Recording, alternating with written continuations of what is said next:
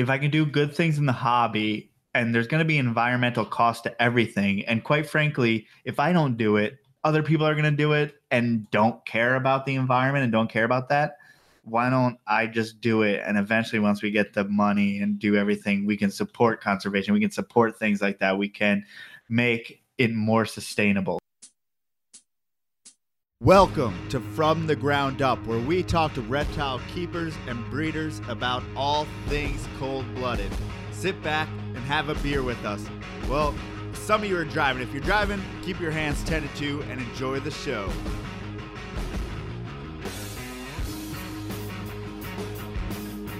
And we're live. Welcome to From the Ground Up podcast. Thank you so much for being here.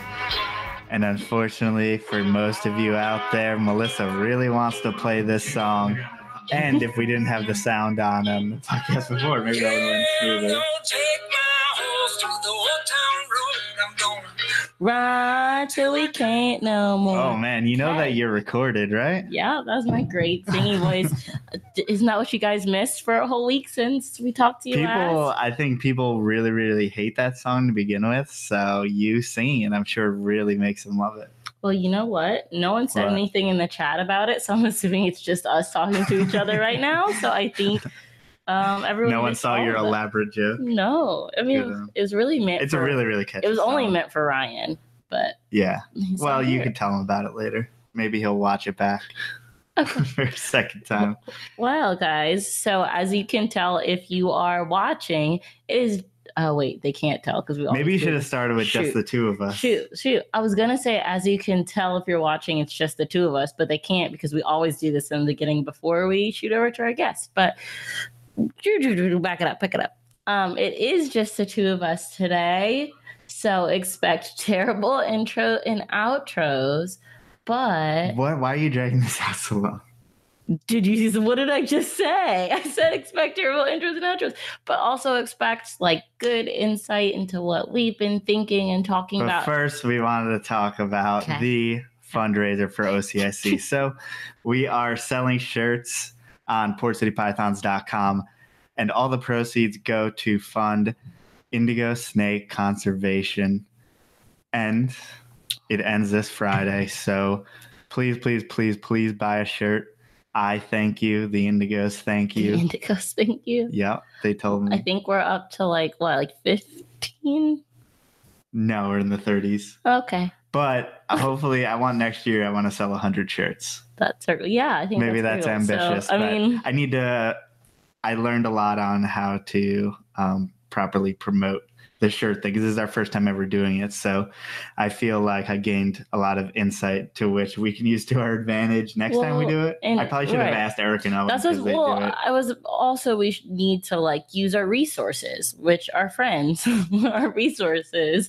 we need to bother our friends. We'll just be like, hey, will you share this? Or hey, NPR, will you mention this on your podcast? Which they might. I don't know.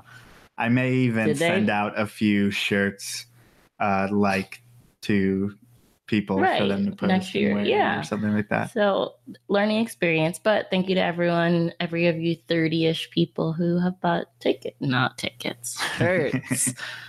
we raised over a hundred dollars for the when I when I did it, it's, it was over 300, and that was a few shirts ago. So there you go. So there you go. And then other than that, uh, we did sell some animals, and but we don't really have more. I think we may have a few more available. And other than that, So um I guess let's dive in. I'm sure you have a plan for how you want this to go.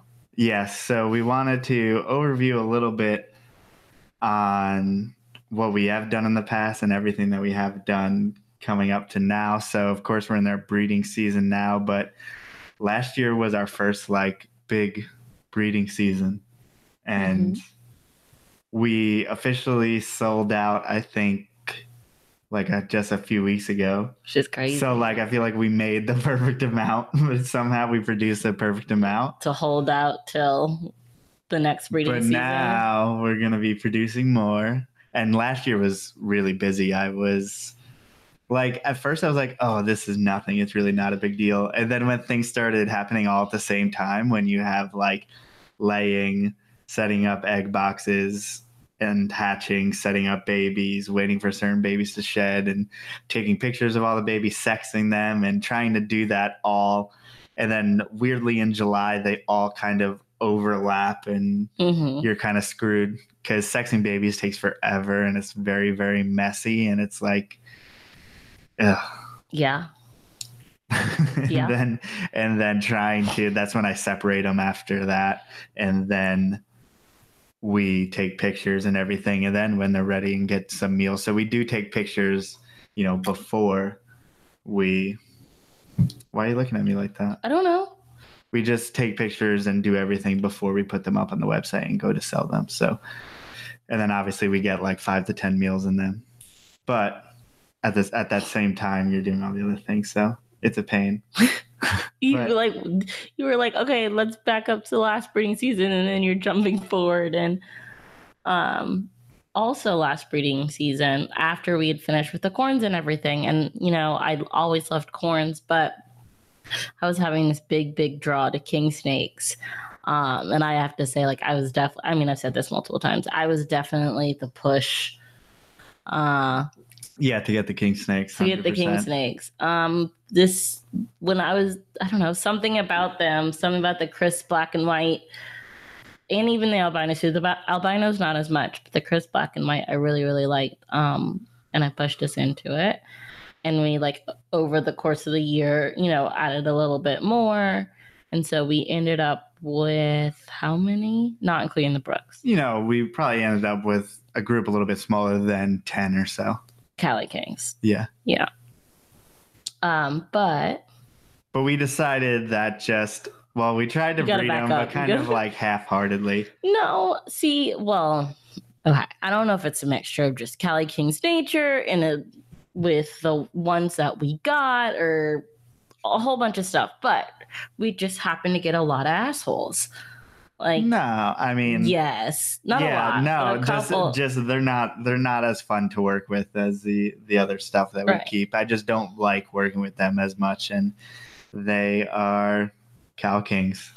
um, also, to our fault, we kind of just um, accepted the sex that they were sold to us as when And we got so, them for yeah. a long time. And we've had a lot of these for many, many months and just assumed that whoever we got it from was right, which like was dumb on our part because we got half them off Craigslist from like 16 year old girls who don't know anything about snakes. Mhm. Um, and so I don't know why we did that, but I think that definitely um that definitely, you know, pushed us we might have been different if we had sexed them earlier. But so after we tried breeding and everything and it wasn't working, then we were like, let's buy a probe and actually uh probe all of them. So yeah. I probed, went through them, and we ended up having three or four of the females and one male or something like that, and then another male that was too small. So um, it ended up still the ratio was good. We still had females, but and then I was like, do I want to keep on trying to breed them? And it just got to the point where I did I I was just like, screw it, let's sell the the project off. And it's not it's because I realized that I wasn't really giving it the best shot as far as I always said to myself, like when I commit to a project, I'm gonna commit to a project and see it through. But that one I felt we went in so haphazardly with and I wasn't really into it to be honest, but you were into it, so I figured that we'd go for it. But I don't know. They they need more. They probably need more attention than they were given as far as like uh, just my want to to work with them in comparison to the other animals. I think it was a interesting crossroads that we hadn't come to yet of you know obviously you got into this for your love of snakes but at some point like this is also you know a business we're doing and at some point money is a factor. And so we were thinking about it like okay wait do we pro- do we keep going with this? Because we know Cal- selling Cal Kings will make money and it will grow our business even if we're not you know like really into it. And i that was definitely something i battled with myself because i was like and we're not hurting them by continuing the project. You know, we're not doing anything wrong by them. But it was it was. But I a- would just be doing it. you Doing know what I mean? right. I wouldn't have any vision for it. I wouldn't have like I didn't foresee what projects I wanted to do with them. We just had males and females, and We just found ones randomly. and that's not how. I want to do everything. Yeah. Um, and I wonder how And many. some of them were really really cool. I wonder how many other breeders, you know, like, like when did have they come to that point of like, okay, wait, I think it happens often, and I think the ones that are successful don't. They're able to move on in a way that they find qualified homes for the animals, and then say, you know, like it's actually better off going to this one person as a pet than me haphazardly breeding them. I mean, to be honest, there can be. If I'm not enjoying it, then what's the point? I can give it to someone else who's enjoying it, or who wants to work with them in the future. And as long as but they're part of giving me attention like, to but it, like we could great. bring more to people who would want to work work with them in the future, and like right, not- but and then and then you're letting me go with that.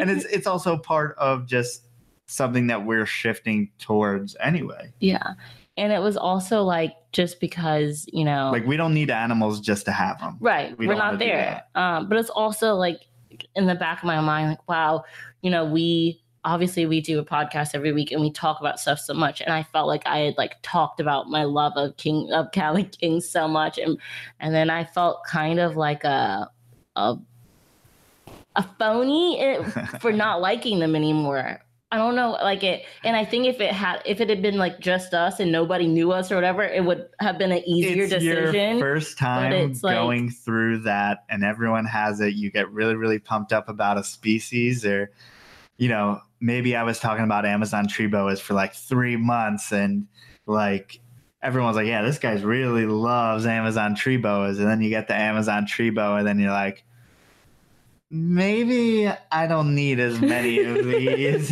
you know like maybe i'm good with one or two and you know that's how that's kind of how I felt about the the Cali Kings in a way. I still love them; they're still they're so awesome, beautiful right right but I don't need a lot of them, and I don't need to reproduce a lot of them. And just the Brooks King snakes just really took me by surprise with how much I liked them from the get go. And I was like, "Whoa! Why don't we just turn all of these into Brooks King snakes?" Turn just yeah, like turn like if I could do that, I would. boop so it's like, well, if that's how I really feel, why don't we just go for it and sell them? And I hate doing that, and I hate not keeping animals for for a while. But but we do have to also acknowledge but we got to be smart about it, and we got to be smart about it for the animals and for us too. um it, I think it was funny. We talked about this on our Instagram that when we did probe them, we ended up with three females and one male.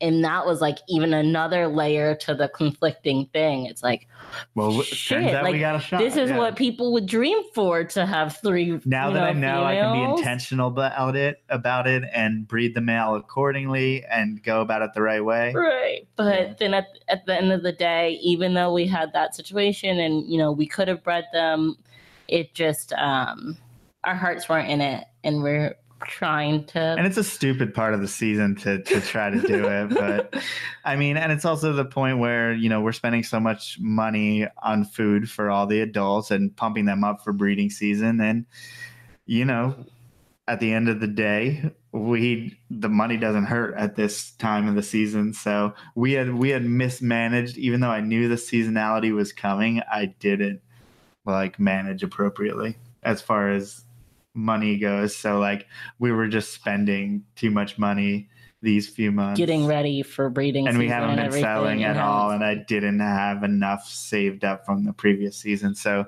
this year round i will do that differently hopefully. Or i'm an idiot i'll probably do something similar to the end. Maybe it'll be lessened but it will it will always be harder this time of the year. But i want to make sure that i know when it's good to to save that money and not reinvest it like i did this year but Yeah. But um you said that a little bit. So we're switching our kind of Kings project right now to Brooks Kings. Um and that's what is it that you really like about them? Brooks Kings. Well, they're all king snakes to the point that to the point that they're all king snakes. if you hold them long enough, you'll probably get the sharp end eventually. And they're hungry and all that stuff. But for whatever reason, they're just less on edge than the other ones. They'll still rattle, they'll still musk, they will probably still bite, even though I haven't been bit by them. But I think it's just more of a size and the possibility and the patterning to them. And our two just happened to be nice. So maybe, I mean, I get the next one and it's terrible. Well, no, I have a third one here, a, a younger one who is a little bit of a demon, but I don't know. There's something about him that I can handle more for some reason, even though they do get a little bit bigger. they Um, are thicker, and that's kind of what scared me. Not scared me, but I was a little bit more cautious with them um, in the beginning than the Cali Kings. So just they're they're more heavy bodied, um, but at least ours are very calm compared. I mean, our, some of our Cali Kings, I'm not putting my hand. But if you, ever, when you but- feed them, they're crazy. Right. They're Um, crazy. And what's funny is I'm not actually a huge fan of the ones that we have. And so I think that's what kept me back from ever thinking about possibly going more into them. oh, you weren't fans of those, those morphs in particular? Of yeah, yeah, sorry, sorry. The morphs that we have currently. right. The as far as, you know, phenotypically, they Yeah. don't do anything for me. Um, but you always like your eye sees more purple and everything than I ever do in it. But um recently we've been doing a little bit more searching and basically window shopping of different brooks and i'm just learning so many more They are like more- just as variable as the other colubrids. It's just there's less people. i just had no like we went to the white plains show and there's like what like a t-neg bro i mean i'd never heard of that which is simple. I- It's just a T negative albino. but no one's talking about that they, i feel like they only talk about t-negs in um bloods Yeah, yeah, but i feel like again, that's, like the, main thing the only thing that t-neg is really But like the morph thing in pythons is so much bigger than it is in colubrids for whatever reason. And and even though the market seems to be shifting towards colubrids, it seems to be more for the pet market. It doesn't seem to be as much for like people looking for a morph combo and to invest in order to breed in the future. It just feels different than say a lot of your pythons. The guys are actually investing in quotations and then trying to get their money back. That's not really the mentality when it comes to colubrids. So like I don't think the morphs get a lot of play because people are like, oh yeah, it's a morph, dude. I get it. It's probably an understandably like it's understandable how unenthused you can be about the morphs because you love the natural animal and you love all the other things that it can offer, not just the random color and how rare it is and therefore how expensive it is. So right but the the that T-neg we saw Oh, it's amazing. If, if you're just doing it off of eye, like corn snakes, king snakes, all this stuff, you can get like purple, yellow, pink. Like, what the hell? crazy Just an eye test. This is these are the greatest snakes of all time. But okay that's there's something, but there's something that's missing as far as for whatever reason people, um, not relate, but are more just into the pythons for whatever reason, So, body or head shape. What else know. did we see at White Plains? We saw the T-Neg. What what is the other one? A firecracker? Also, James keeps on Okay. saying, "Why don't you get into Apalachicola king snakes?" I don't know if he's kidding, but Wait, yeah, been- James. Excuse me. Have you listened to any of our podcasts? I don't know if he's messing with us or not. I don't think he is. But if you don't know, like Apalachicola king snakes was actually a close relative. Of, well, they're all related, but closer at least in uh, in what would you call that? Like natural range to the Florida king snake. So. So therefore, it's an easy hop over, and we've been looking for uh, Goini or Meansi. They changed. We've been looking for an animal, but we've we saw an animal in the past at a random pet store. We've been looking for it since. When did we go home? Uh, like October last year. Like either like October or November of last year. And I went home. We went home to visit my parents, and we went into like a random pet shop and saw my favorite goini that I have seen. And literally to the point where I was like, okay, my parents live in North Carolina. I looked at all the reptile shows near my parents and messaged almost every colubrid breeder at the reptile shows trying to see who has them. Just anyone who could possibly produce them, wholesale them, and even if you know, we've mentioned a few times on the show, but if you know anyone who's got goini but we're looking for Something a very specific, specific. animal. That's the thing. We're picky, and then also these animals aren't produced enough. So you're gonna see a lot of your Blotched. you're gonna see a lot of your blotched, a lot of your blaze blotched, whatever the hell, and your regular patterned, which is like these off-centered rectangle pattern down the back. If that makes any sense, probably not. Look it up because I'm not a good descriptor. But these ones were striped, and it seems like they're all variable. So if you breed stripes to a stripe, you may not necessarily get all striped. But uh, JB Herbie said, check out Kayla Bell. She has a crazy goini, but it's not striped.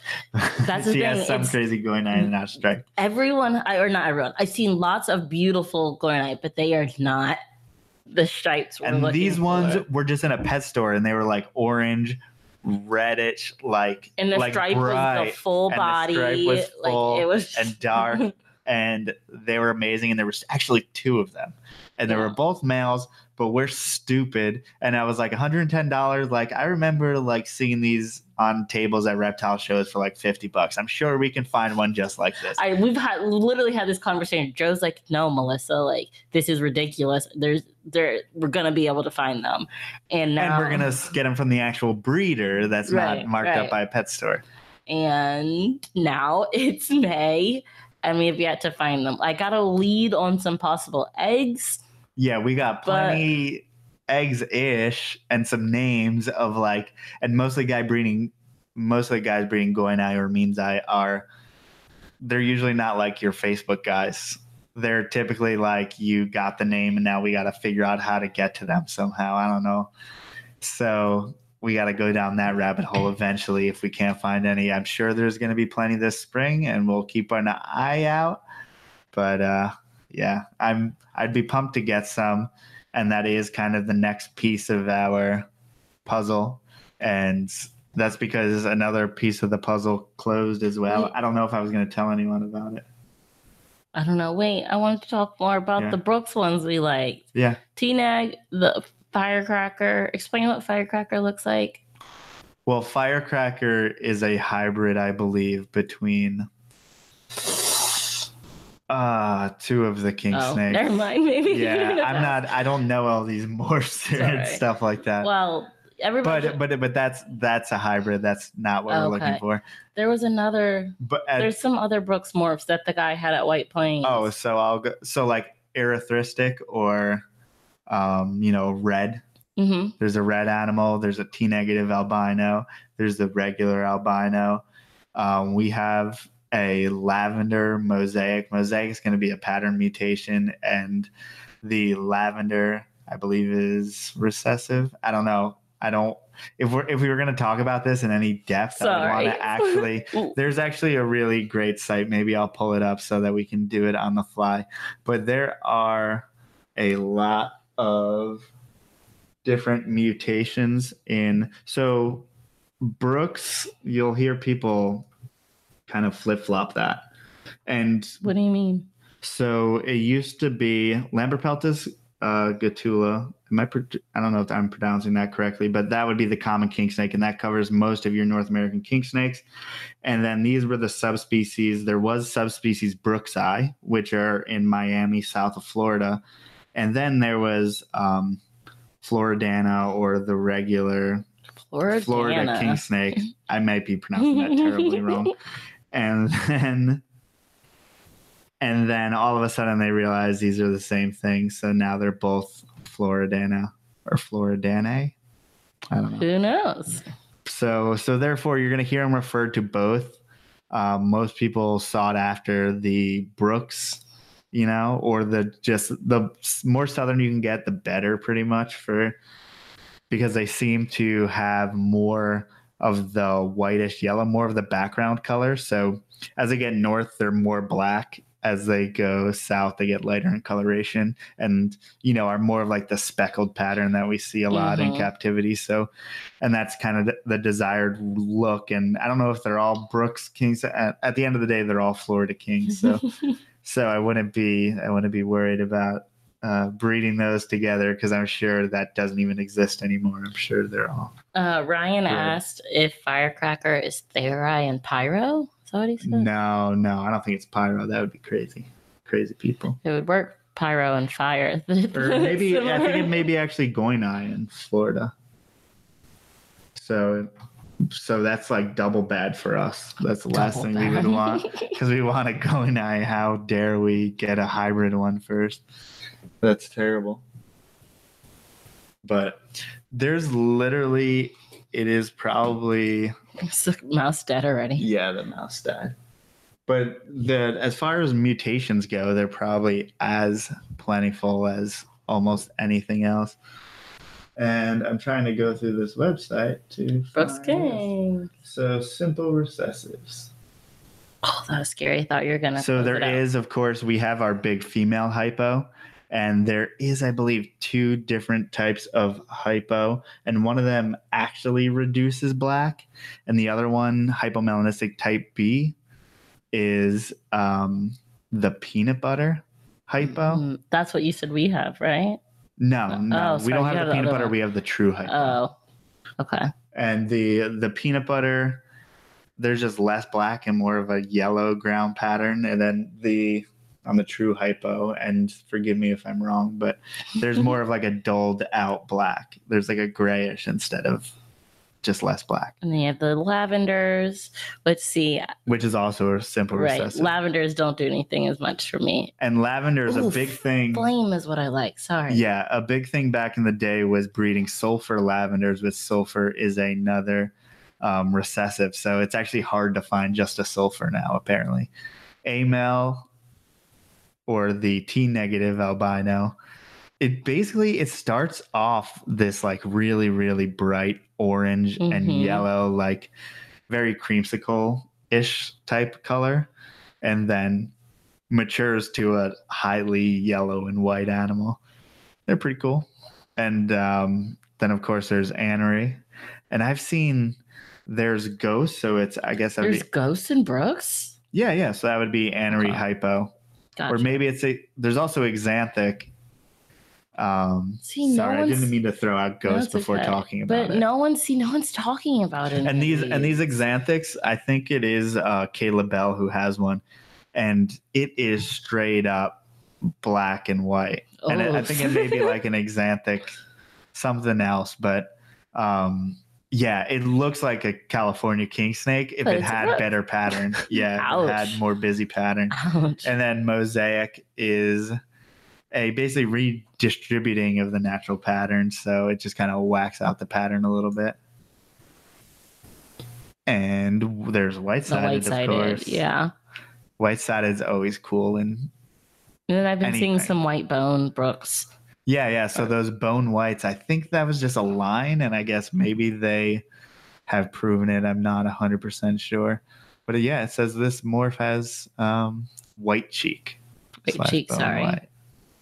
But then flame, that's what I really like. So so that's kind of like the the um erythristic the extreme flames and stuff like that. That's just Mhm. breeding the red into them, red, red, red, and then so basically that means an enhancement of the the red pigment. And I don't know if that's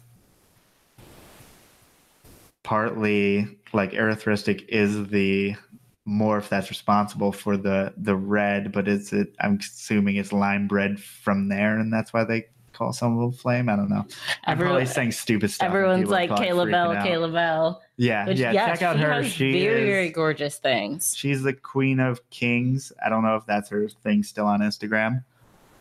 And then, other than the F- Florida king snakes, So wait, what were you saying? The door is earlier. You said the door is closed, and you weren't sure if you're going to mention it on the podcast. I don't even know what you're talking about. no, no, I mean like another piece of the puzzle came to us. Oh yeah, you should tell her. Tell her. Tell her Tell her. Yeah. this one. The one person who's listening, Carly. Tell Our avatar. Carly. Tell her Yeah, what we got. Which we said, not we. You said no more snakes this year. and because that's the one thing like cut off from snakes because we're appropriating our funds differently. Okay, But, I said I was gonna do it, but but five months into the year and and with Eastern Black King Snakes. So Thank you, Mike. thank you, Mike, who's a friend of the podcast. Mike is a good and bad influence in your life because now we've gotten two things from Mike in the last maybe six months. He's helped us out a lot. But the thing is, like, some stuff is probably going back to Mike too, because yeah. So Okay. some of them will find their way back to you, I'm sure. so I'm sure he'll want some baby Eastern Black King snakes. So no one else cares, but there you go. We got Joe, we got loves- 1.2. Oh, I was about to say something so funny. Never mind. Not gonna say. you I was gonna say Joe. funny. Joe is loves black things. not that funny. Okay, and but you do, and like I don't, I don't share this love with you. Um, but you just Eastern like Black King snakes. You don't share that love? both thing you were really trying to get uh your black rats and you've talked about the um Black things, yeah, are just coming. There we go. yeah, they're just coming right in my face. I can't really avoid them. mike's putting them in your face okay, there you go. And so I don't, and I never really thought I had a like proclivity to, you know, snakes that are predominantly black, but I happen to get some Eastern Black King snakes. And it's more about because I think that the Eastern Black King snake is underappreciated and it's something that more people should be working with and more people should know. Therefore, if we get our hands on some, we, we we reproduce them, we put them out there, we put pictures of them out there, do everything, we do the legwork in order to show people that these are cool, and then create a little market around the cheap man's. Because now people used to get Mexican black king snakes because they were cheap because indigos were too expensive. and right and the mbks were the cheap version of that's indigo because that's your your poor man's indigo or people bring it even further. So people got black pine snakes because indigos were too expensive and those were black. And then exotic species started coming in and then we got mexican black king snakes and everything everyone got mexican black king snakes because you couldn't afford an indigo. And now some people can't afford mexican black king snakes so we have the eastern black king snake. And it also is just kind of like a perfect situation. Like one we're getting it from someone who's a friend. We trust them you know like that's part of the part of the puzzle is like having a good relationship with a breeder. And it was good timing season wise they had already locked and then they locked again for us here. So it'll be cool to like already have babies this season. Um now don't get too technical but explain a little bit of like their breeding info in two minutes or less Well, I wanted to uh, say, never mind in zero minutes or less okay. Well, I don't know. I just pair them together and they're locked up. I don't know if you want looked- any. No, but what are their clutch sizes like? What is their? Oh, I have all- no idea. There's Oh, no like. never mind. You can't Google black king snake and figure it out. You have to go around asking people. And sure, I can ask Mike. what his? I didn't say. You oh, I said okay. Google this. Yeah, no, no. You said you can't Google this, and your Oh, phone listened to you said, and "Okay, literally Google." Googled. Oh, come on, man. You can't be yelling at me. Now we like can make everyone else's phone. Okay, Google. Okay, Google. Except Hey you know, Siri. it never works for us. When I try to do OK Google on your phone, it never works. But remember when we posted that video or that And thing, everyone was saying it was doing it on theirs. But thank you, Google, for telling us about keys. All right, stop saying Google here. So you can't look up Eastern Black King snakes. and- No, no, and I try to info. like I have field guides and stuff like that, but those typically don't get into clutch size, and I'm sure I could figure it out. And I can, like I said, I can ask Mike, but I just, um, Just gonna see what happens. I just figure it's probably around five to eight or something, and we'll see if Only they show up. Yeah, it's That's a so smaller snake. There's larger eggs. So, I mean, I could be so fucking off. And I'm saying this just as like someone who doesn't get their snakes big. So maybe they do have a much larger range as far as babies. But I don't know. I could be in for more than I expect, but I didn't. I just looked up a lot of information on the species. I didn't even care about the breeding because I did not ever expect to be breeding them this season, let alone. I mean, I thought I was to grow up the baby female that I have now. She's, you know, almost a yearling now. And so I was to breed her up. And then in two to three years, I'd find a male, and then I'd worry about all that stuff. But I had the opportunity to purchase the project from Mike, and it's just one of those things that I always wondered how people like got projects before I ever heard of them and stuff like that. and like, you just got to hang out enough and talk to enough people. And then people, when people realize that you really, really enjoy something that they have, they'll share the knowledge. sometimes, you They'll know, they may help you out every once in a while. And Didn't- that's just Sorry. the way it goes. And that's just, I mean, if your thing is ball pythons and you really, really like ball pythons, I don't know if someone's just going to give you one. But if you really, really like scrub pythons and people are really scrambling to try to figure out to, how to breed them or just trying to, you know, get as many out there, someone has an adult female, you have a random male, they're probably open to doing a joint project or something like that. Or someone has babies, you're first on the list before someone who, you know, if you have a female, you're higher on the list than someone that doesn't have any at all. So I'm sure someone would help you out that way. It's just when you get down to that level, people help you out more because they know that you're going to continue the project. I mean, the for a lot of us, the most important thing is that our projects live on, you know, and the species that we're working with live on because without one person, without someone breeding a Moluccan scrub python, all of a sudden, you know, someone decides that it's unlawful to import them, then that's it, man. Someone's right, got to produce with them. what's left here. So you guys better help out each other to make sure that this continues. That someone that the hobby at all will be able to to have these animals, and that just happened with uh with Dunn's pythons. They even know what just bred Dunn's pythons in captivity, and it was, I believe, Ryan Young. I really want to look that up because Someone I feel will- bad if I will- didn't credit it correctly. Someone will tell you. Okay, so I'll get to that later. But so Liasis dunai, I believe, is the Latin name. It was an animal that was pretty much out of the hobby. It was one of those things that was imported heavily at one point. So they were sold at a very cheap price. And since they were sold at that cheap price, no one really said, like, hey, let's hold on to this and breed it. That may be a good idea.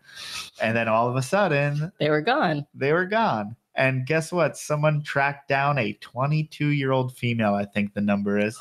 Whoa. 22 year old female and somehow found a male from someone and i think they it was actually two people who found two separate animals and they traded to And then they found the each pair together. other? yeah so i think and i'm sure um, owen and eric have already covered this in a much better manner because that is kind of their corner for sure but yeah so he put them together and somehow the 22 year old female had a clutch and they have Wow.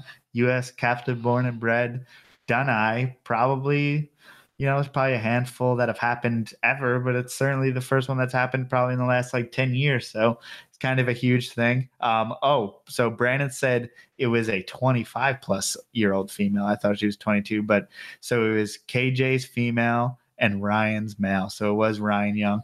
And I mean, that's just they re. What do they look like? They rekindled. It looks like an olive python. Rekindled.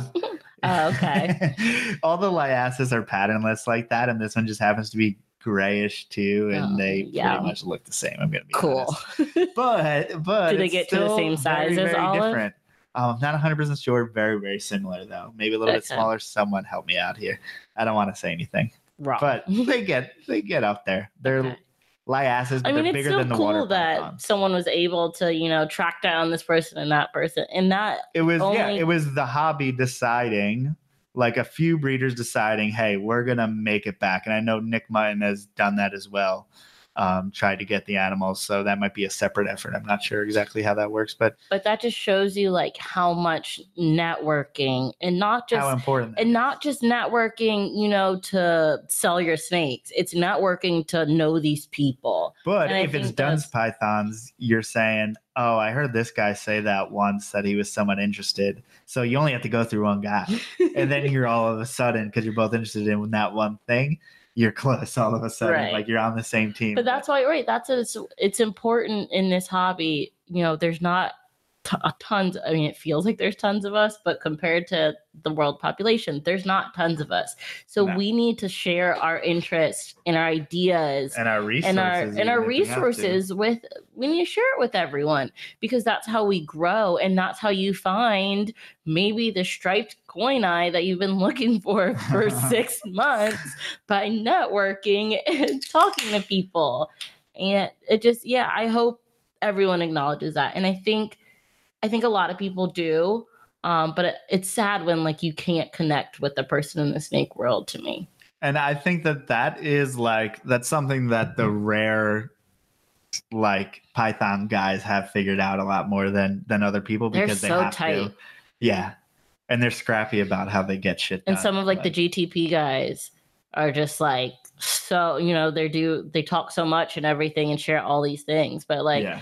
i feel like corns it's like almost impossible for it to ever happen just because there's because because so there's like many 30 of you or there's i mean more than that but even if you said here's the top 30 and then at some point someone's gonna fight because at the end of the day like you're probably somewhat competitive you all think right.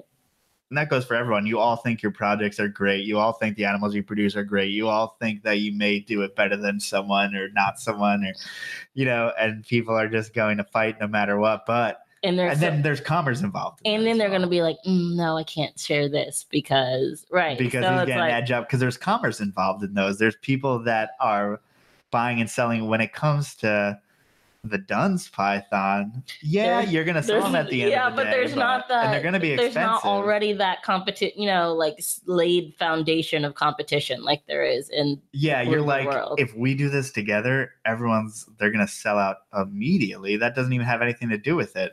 And plus, we're going to There's that revamp ex- the right, there's species. that so it's like, there's that excitement of like oh my gosh like this is something that, that excitement overweighs i think the the commerce or the competition with with stuff like the dunai you know and i think i hope more things like that happen. Like i just think that kind of like gives a little positive kick to this snake world. Like oh my gosh like this is like something we new. can actually we can actually change the course of our hobby if we try hard enough. Like we can we can make things popular and unpopular it's crazy how like you see someone someone is successful with i mean one year you know scrubs don't mean anything. Another year all of a sudden anyone would do anything to get you know a scrub python or something like that. Like things that were heavily imported that like we said before and it just goes up and down so much. And what we need to make sure is that just nothing gets so down that it's that is so right that's just almost to oblivion you Yeah. know like that. I think we need a little bit of and we apparently all that doing takes is two. right we need we need someone doing i can't phrase my words um someone needs to be doing at least i can't. We need a stud book No, I can't. 3000 there needs someone needs to be working with every snake needs to be worked with by at least someone. That is what i was trying to Yeah, say and now obviously not every snake. keep, right right right obviously. right. Not you know but like it should never go into complete oblivion. And keep in mind duns are hard to breed. That's part of why they weren't bred a lot. They're hard to breed and they got this 25 year old so that's what makes it even more amazing. But yeah we just need we need more things to be appreciated. And we're seeing that happen with the hobby with the ball python market. I mean there's still a market there. It's really not anything to like poo poo about. I mean those guys still do well like the few that are still hanging out but it, people are just interested in more lately. They're just saying you know what other species are there out are there out there instead of what other what, morph is? what also like what instead of saying like what is not being you know what's already out there that's not being given its due diligence more than what new can we find you know? Yeah and it's that's really what it's about is like putting all your effort into a certain project a certain species and and that's part of i guess we will transition. It is part of why we're trying to keep our numbers down and be very intentional with what we do because we don't want to be a you know, someone who turns out thousands of snakes because that's how you make money with the animals that we work with for the most part. This isn't the rare pythons where our snakes are worth a lot of money. They're not worth a lot of money. And if you're looking to make money on them, you better produce in the thousands. yeah, but it's then we get our rare little ones like the Easterns, which didn't well, yeah, you say we can only? have our like we can have like, but we- we'll stay like boutique level as far as we take more attention into our animals. You know, it's not just obviously we just don't have all random wholesale animals just produce numbers and numbers and numbers and that's how I felt the King project was, which is why we're out of it.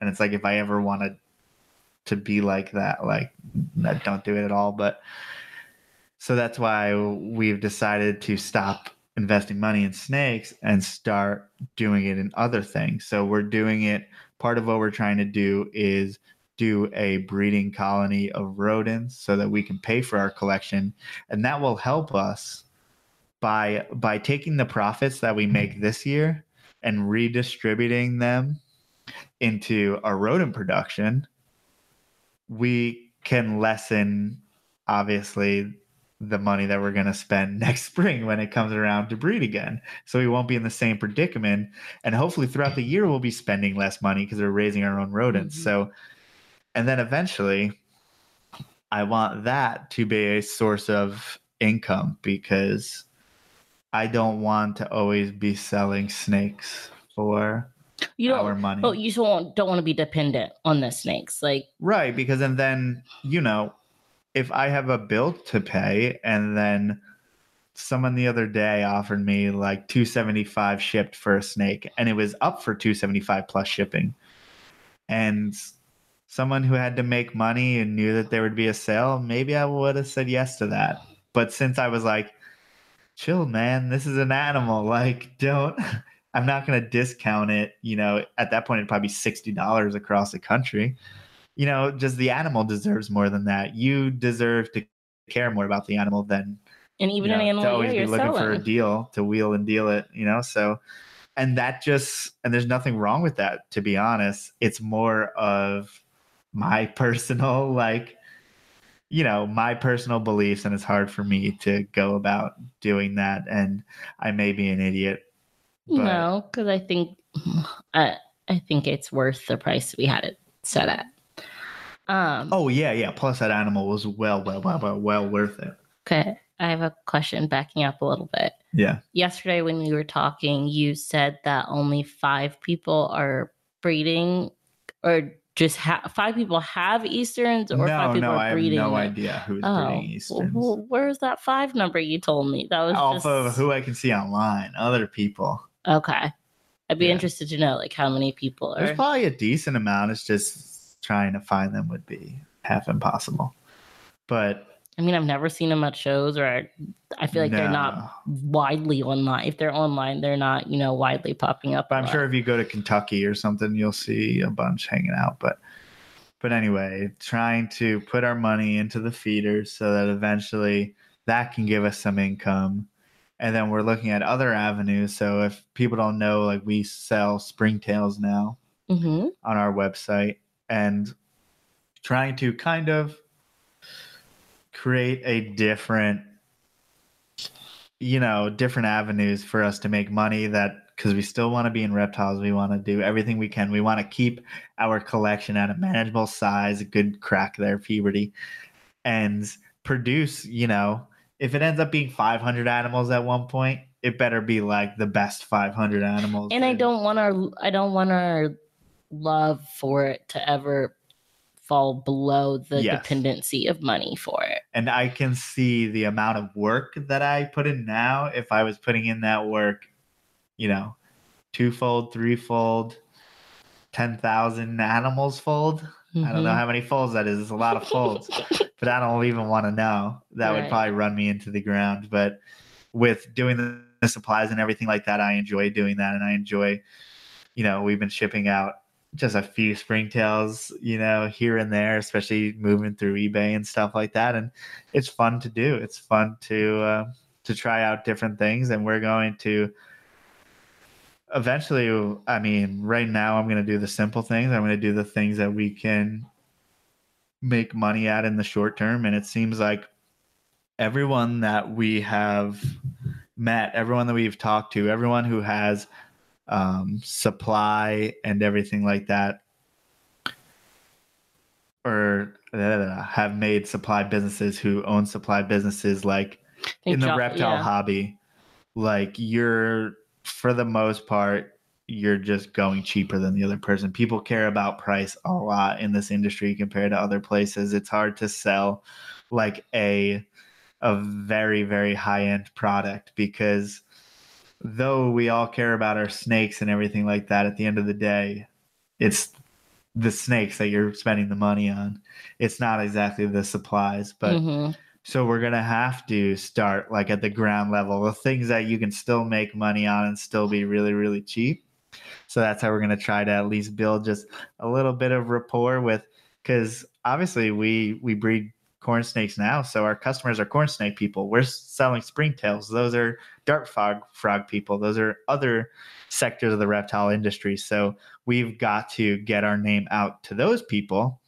And guess what? The one thing Josh from Josh's Frogs said that he would do differently is not call it Josh's Frogs, but I think we're going to stick with Port City Pythons. and so he's like, because he didn't want to corner himself into frogs. And now we're already fucked with pythons because we do corn snakes. But I think we're going to stick with Port City Pythons, even with this business. And just, you guys are going to have to recognize the name eventually. Port City it over your head. everything. I don't know.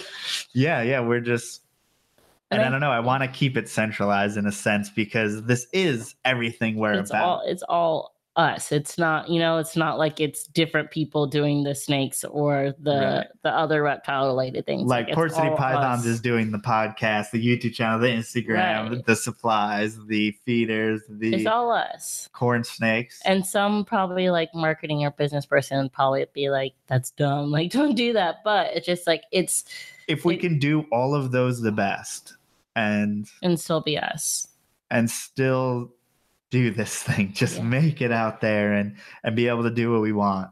That is like yeah, and and i think it just you that it will just work out. I- diversifying ourselves will bring us closer like i mean at least my goal eventually like as much as i love teaching and everything i think um not i think i would like to stop teaching one day and be able to do this full time with you but just doing with with our desire to keep our collection relatively small if we just did snakes it would be so long until we got to the point where Oh. you know we wouldn't need two incomes or you know what i mean like we would never like, make it. it would it would be nearly impossible Yeah. and i think that's why so many people end up getting bigger and bigger and bigger because you have to. i mean at the end of the day like like this whole This podcast has been about like money and love and it's much but, like, easier to make money as a factory farmer than to make money, you know, with open pasture, all this stuff. I mean, we're we're raising free range chickens, Right. not factory farm chickens, and for us to but keep then we're doing selling it this rakes and shovels and whatever Yeah. you know other stuff to compensate and so. Well, because the whole time, what you always have to think is that, and this is something that's said throughout business a lot, is that in the gold rush, the people who made the money, it wasn't the people who struck gold. I mean, there was a few individuals who made a lot of money, but the people who made out the best were usually the ones who were selling the picks.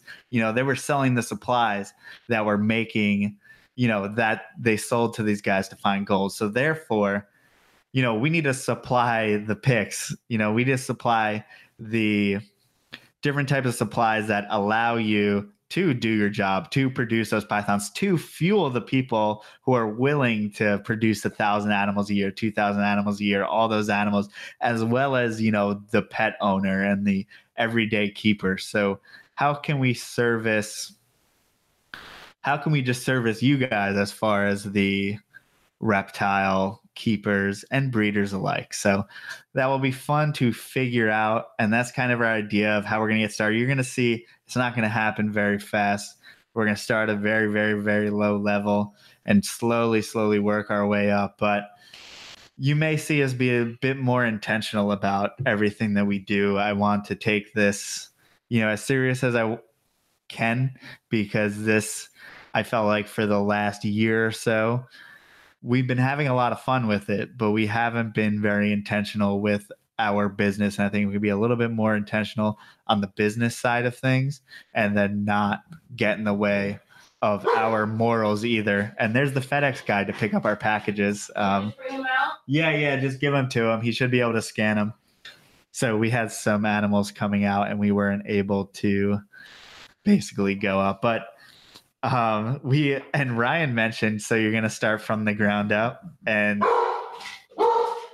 that that was this podcast was originally called from the ground up because it was the story of us starting our reptile business.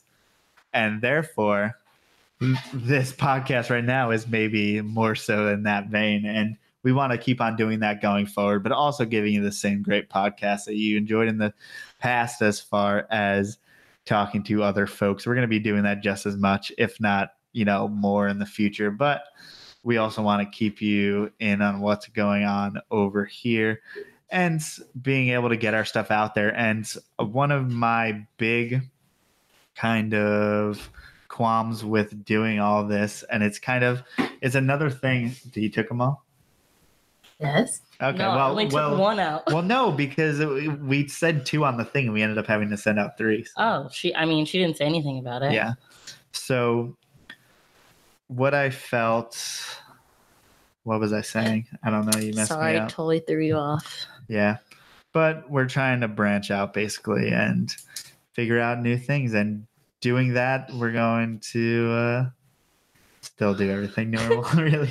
I don't know. It'll be interesting. He's the clearly the brains of it, but you're really good at finding like different ways to, you know, provide things to customers and everything and things that might already be out there, but they could be more like, can you ever have too many springtails? I don't know. Like I mean, uh, there's going to be a point where I'm going to have to do it cheaper for a little while. And I'm not going to do it like to degrade our products or anything because we're going to do a lot more for less. You know, the springtails, they're going to be packed up in there. I mean, I'm just because they don't cost anything for us to produce. Why not give the people more? Fuck it. Give the people more. Give the people more. But yeah, we're just trying to do the best we can to try to win some market share, as they say, and get some people to uh to see us as a supply company just as much as we are corn snake people, just as much as we are podcast people, just as much as we are blah blah blah blah blah.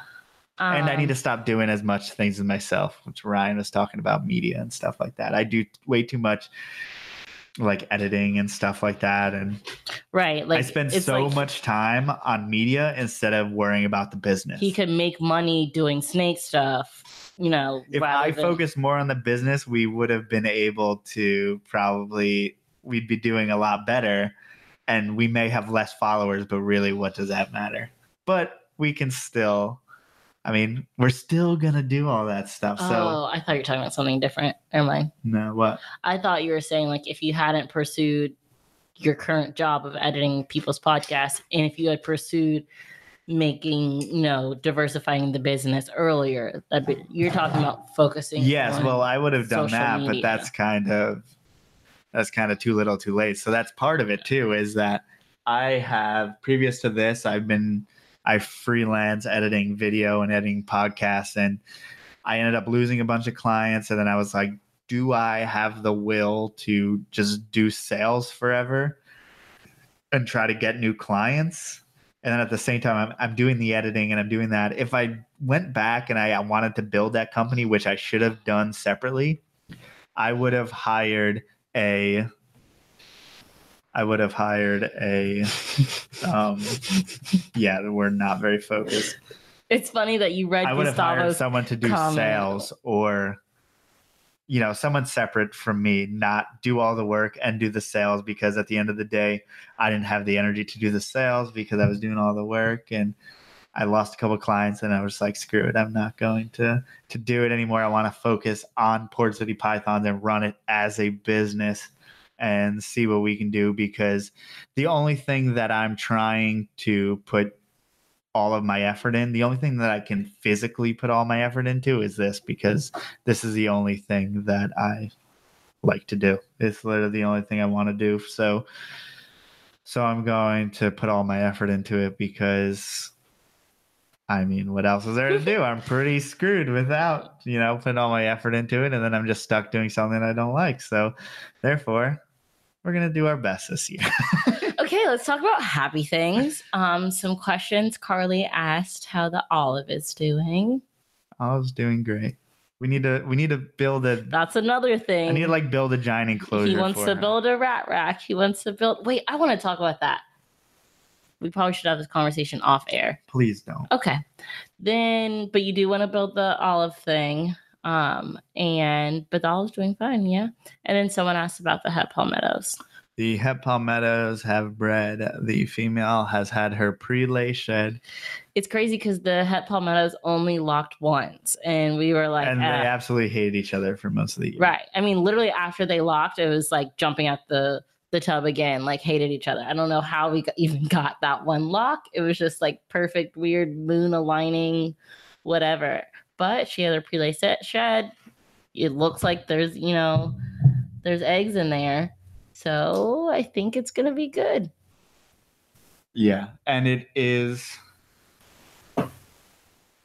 I didn't expect it to happen because they really, really Hated each other so much. Yeah.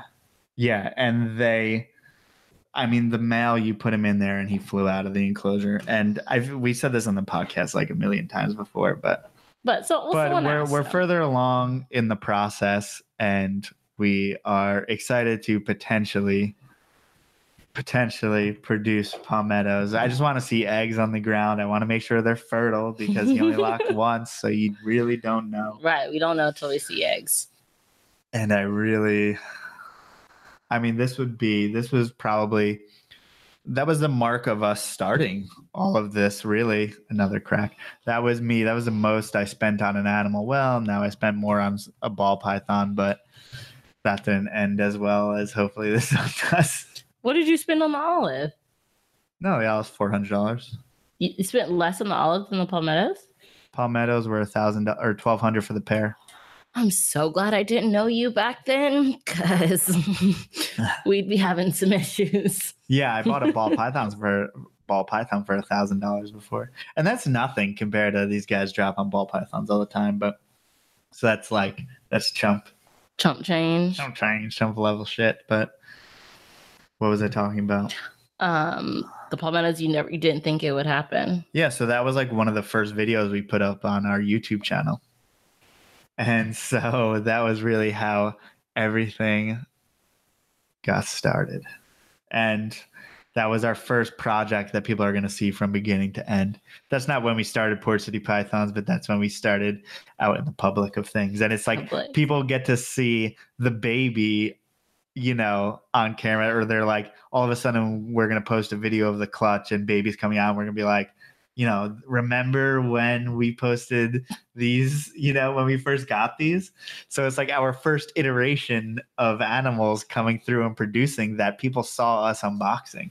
I mean, people saw them come out of the box, and now three years later, we're gonna have babies. How crazy is Wait, that? Wait, so I was around. You had bought them before we started dating. No, no, I had bought them while we were dating. You just weren't that involved. You never asked me about. I mean, It was it, was was not at the point where you would be like, "What are you spending?" Like people who are together for three months or something do not ask what you're spending each other's money on. That makes sense little- why I didn't know. that would have been crazy.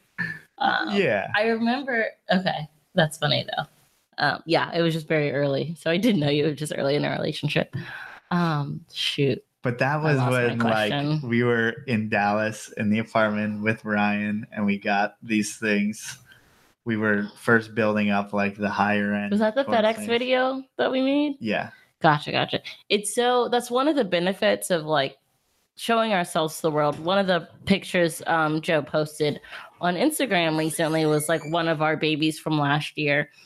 And it's so nice to have such like a chronological view of all the things we've been working towards and all the effort we've been putting in. And you know, we do this for you guys to see, but it's also like a nice thing for us to be able to go and look back, like look back how far we've come and what we've learned. Also, Joe, sorry, apologize, you guys. He did not close the bathroom while he's peeing. Can definitely hear it on the mics. Um, but but yeah, it's just nice like for us to have pictures and have videos to go back. And like like Joe said, this is our first one like full circle video. And we want to have more and it's really fun. And it's like I remember last year the first video I think that I like really heavily edited was one of the egg videos. And it's like uh, it's been almost a year since I made that. I'm like that's really cool. And I don't know. It's just nice to grow and learn and have documentation of our growing. I And- wish we had saved every picture. And I was like, there's no reason why I'll need pictures in the future because it's We're like, but it's on Instagram, so we yeah, don't yeah, it. because But like, it's on Instagram, but it's like you don't understand the amount of like B sides that going back on it now, I'm like, oh, that's amazing. and it's like, oh my God, I need to, I need to keep on doing this. I need to keep on archiving them because like imagine 10 years from now, how amazing will it be then? It'll be a lot cooler then. And I'll be like, you remember this? And it is, you know, a little it's just a little representation of where we were at the time and every picture has a story behind it and i don't remember things unless i look unless back there's on a them. picture at it. Totally. It's Yeah. the oh god, I have total anecdote. Never mind. oh god is it like an old lady saying go No, but it's like that's you know, old people always get mad at young people at concerts for like filming it or taking pictures and like just experience it. And I'm like, yeah, but you kind of forget it. But when you I have think that you need video, one thing though you have, when you have that video, it's like, oh my god, like, yeah. I I always get annoyed when people get mad at you don't need to film the whole the whole thing. No, no. film a video so that it's somewhere and then you go through and you're like oh yeah remember that that was fun and Right. why do humans like to do that i don't know because it's we like being able, just like we were talking about. because we're so self-important that we need to no, no, that our brains, no, that our brains are not awesome. Not everyone has a great. we were Everyone doesn't have a great memory, and you want to, uh, you want to go back and look at it. But yes, Yeah. I do agree. The whole concert's ridiculous, and I get mad at my friends who do it while I'm going through stories, and I'm just having to click, click, click because they did the whole freaking concert. But one song is or two songs. or like your favorite really nice. song Yeah, just happens like yeah. we. but I save mean, it after. this But those people are just posting Right. on social. That's really to you can show save off. it. You but- can save it, but like I mean, that's our generation is. But but no, no, never mind. I take that back. Old generations did that just in a different form of like, click, click. You printed out those ones. wow, people are gonna have a field. day Not printed that. out. Bloop, bloop, bloop, bloop, bloop. How does that technology work? the cameras, the Polaroids. You remember in in high school? Did you have to develop your own photos? No, it's called You didn't take- Walgreens.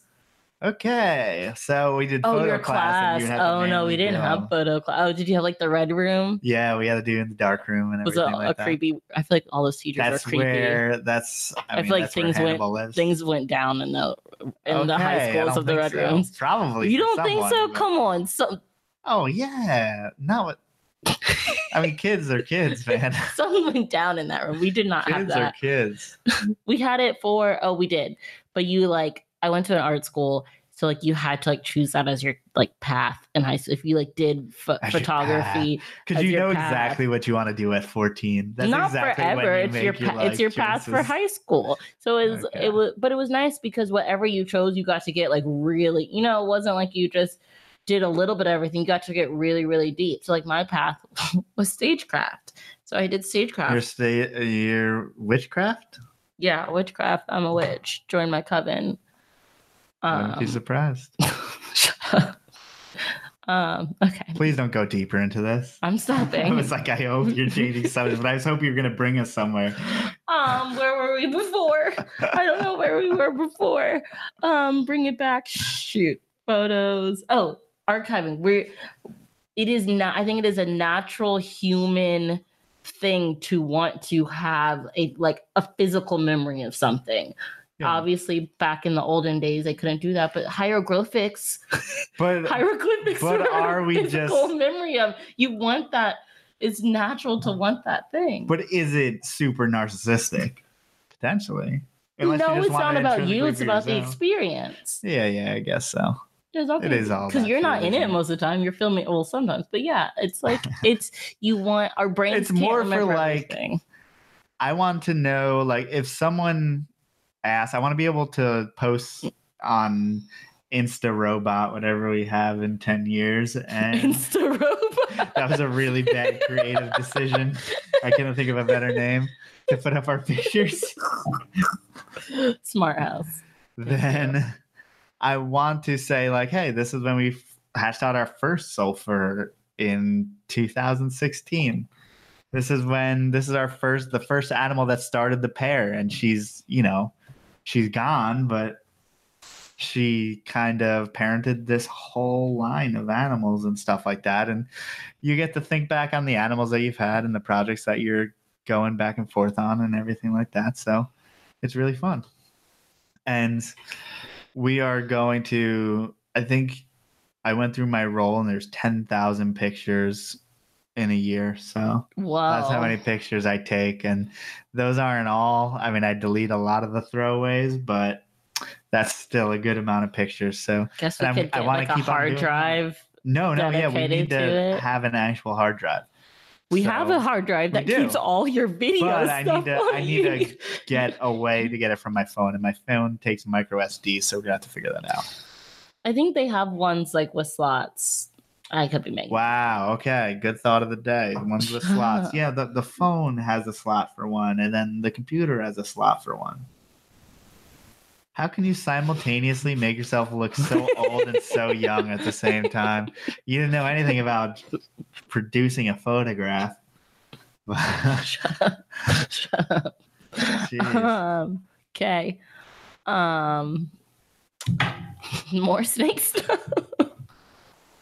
So we are trying to We're gonna try to change it up. archive it. Well, no, but we're we're trying to archive what we're doing now. We're trying to always document what we do. So every time we do something, we're trying to document it. I mean, we say it's for you guys, but we can look back one day and be like, this podcast, we were talking about starting this, they're starting that. And then we can look back and be like, oh, damn, they actually did it. Or hopefully someone can someday look back at us and be like, oh, damn, they actually did it.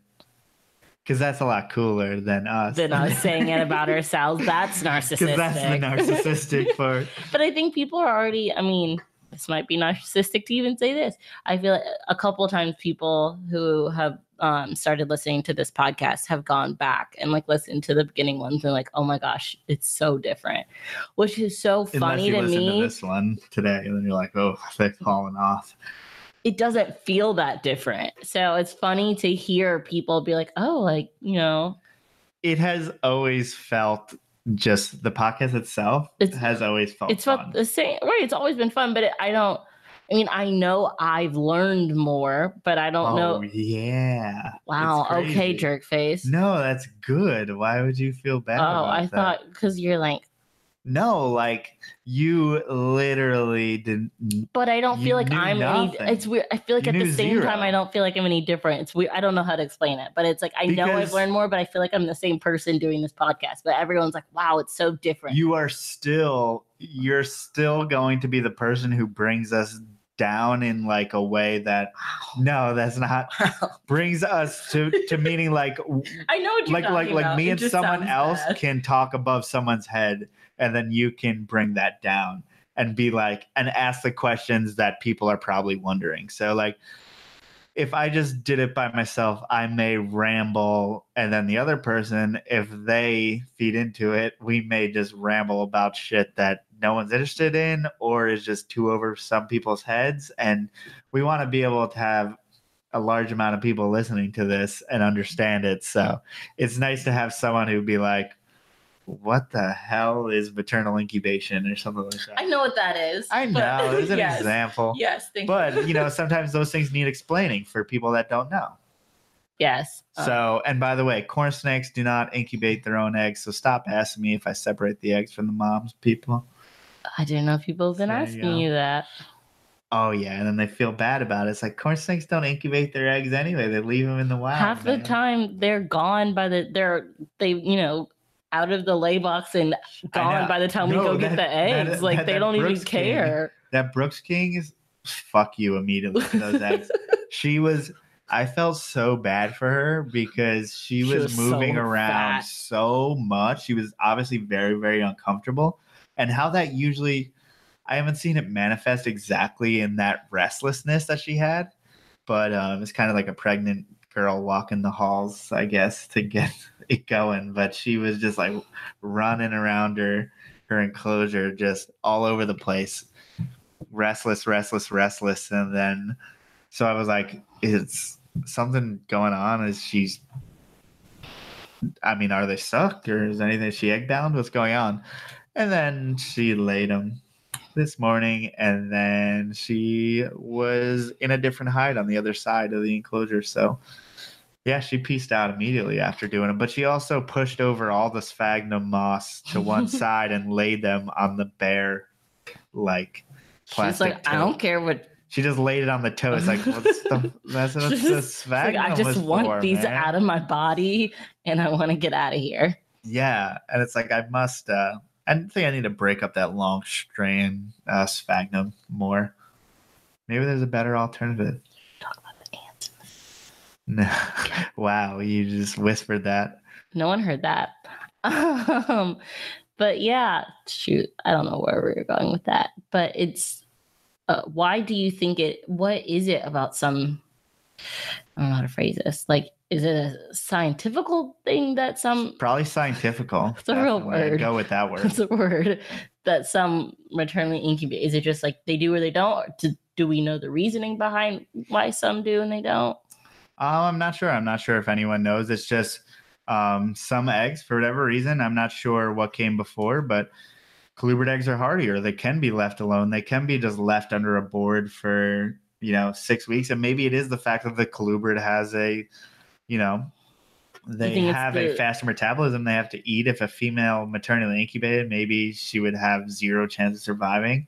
Um, but also, so maybe it's survival in that sense, or you know, python eggs typically aren't as hardy. They typically need higher temperatures. Therefore, that female can control that temperature better. They're less, they don't do well with temperature variation. Colubrid eggs do just fine, with Mhm. with variation. I think that's because the mother isn't on them. So I'm not sure if they in you know exhibit all these behaviors because of or you know that's just so I don't know what comes first.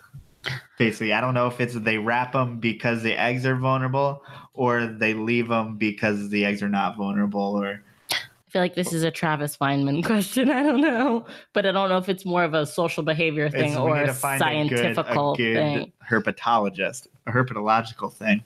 It's a herpetological thing. We've had some herpetologists. We just haven't asked this question. Yeah, and it that's it's a very specific question that um, someone may know. Like evolutionary, maybe it has some type of. Uh, we'll get Mark O'Shea on again. See, I feel we'll like we always end up talking about like things we want, like found out the answer to. And I just, this is gonna sound so weird, but part of me has wished like there's like a a forum out there for like graduate students who are like, gosh, what do I do for like my thesis or whatever? And I just want to give them ideas like this, like study this, study the maternal incubation of like these five different species and like what's the difference and compare them and write a really long thesis. And I just want you to answer my questions, graduate students out there. So yeah, wow, I'm sure they'll definitely do that. it's sad how much I've thought about There's that. There's probably some legitimate conservation questions out there that can be answered. that wasn't legitimate.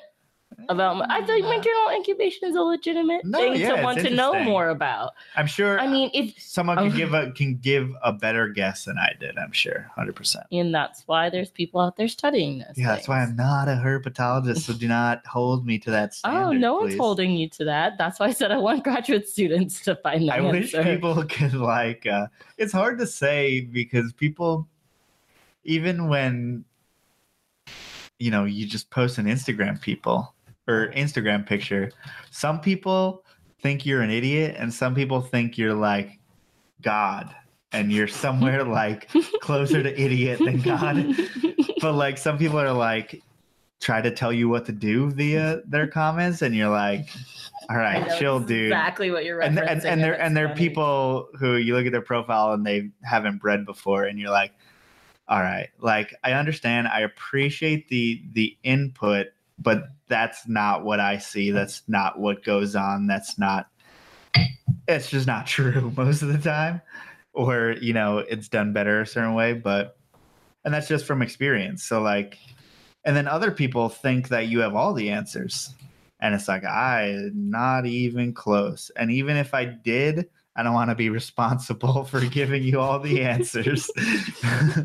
um, there's vets out there. There's lots of people uh, out there. even people who have bred longer than me. So, what am I supposed to? I can't know everything.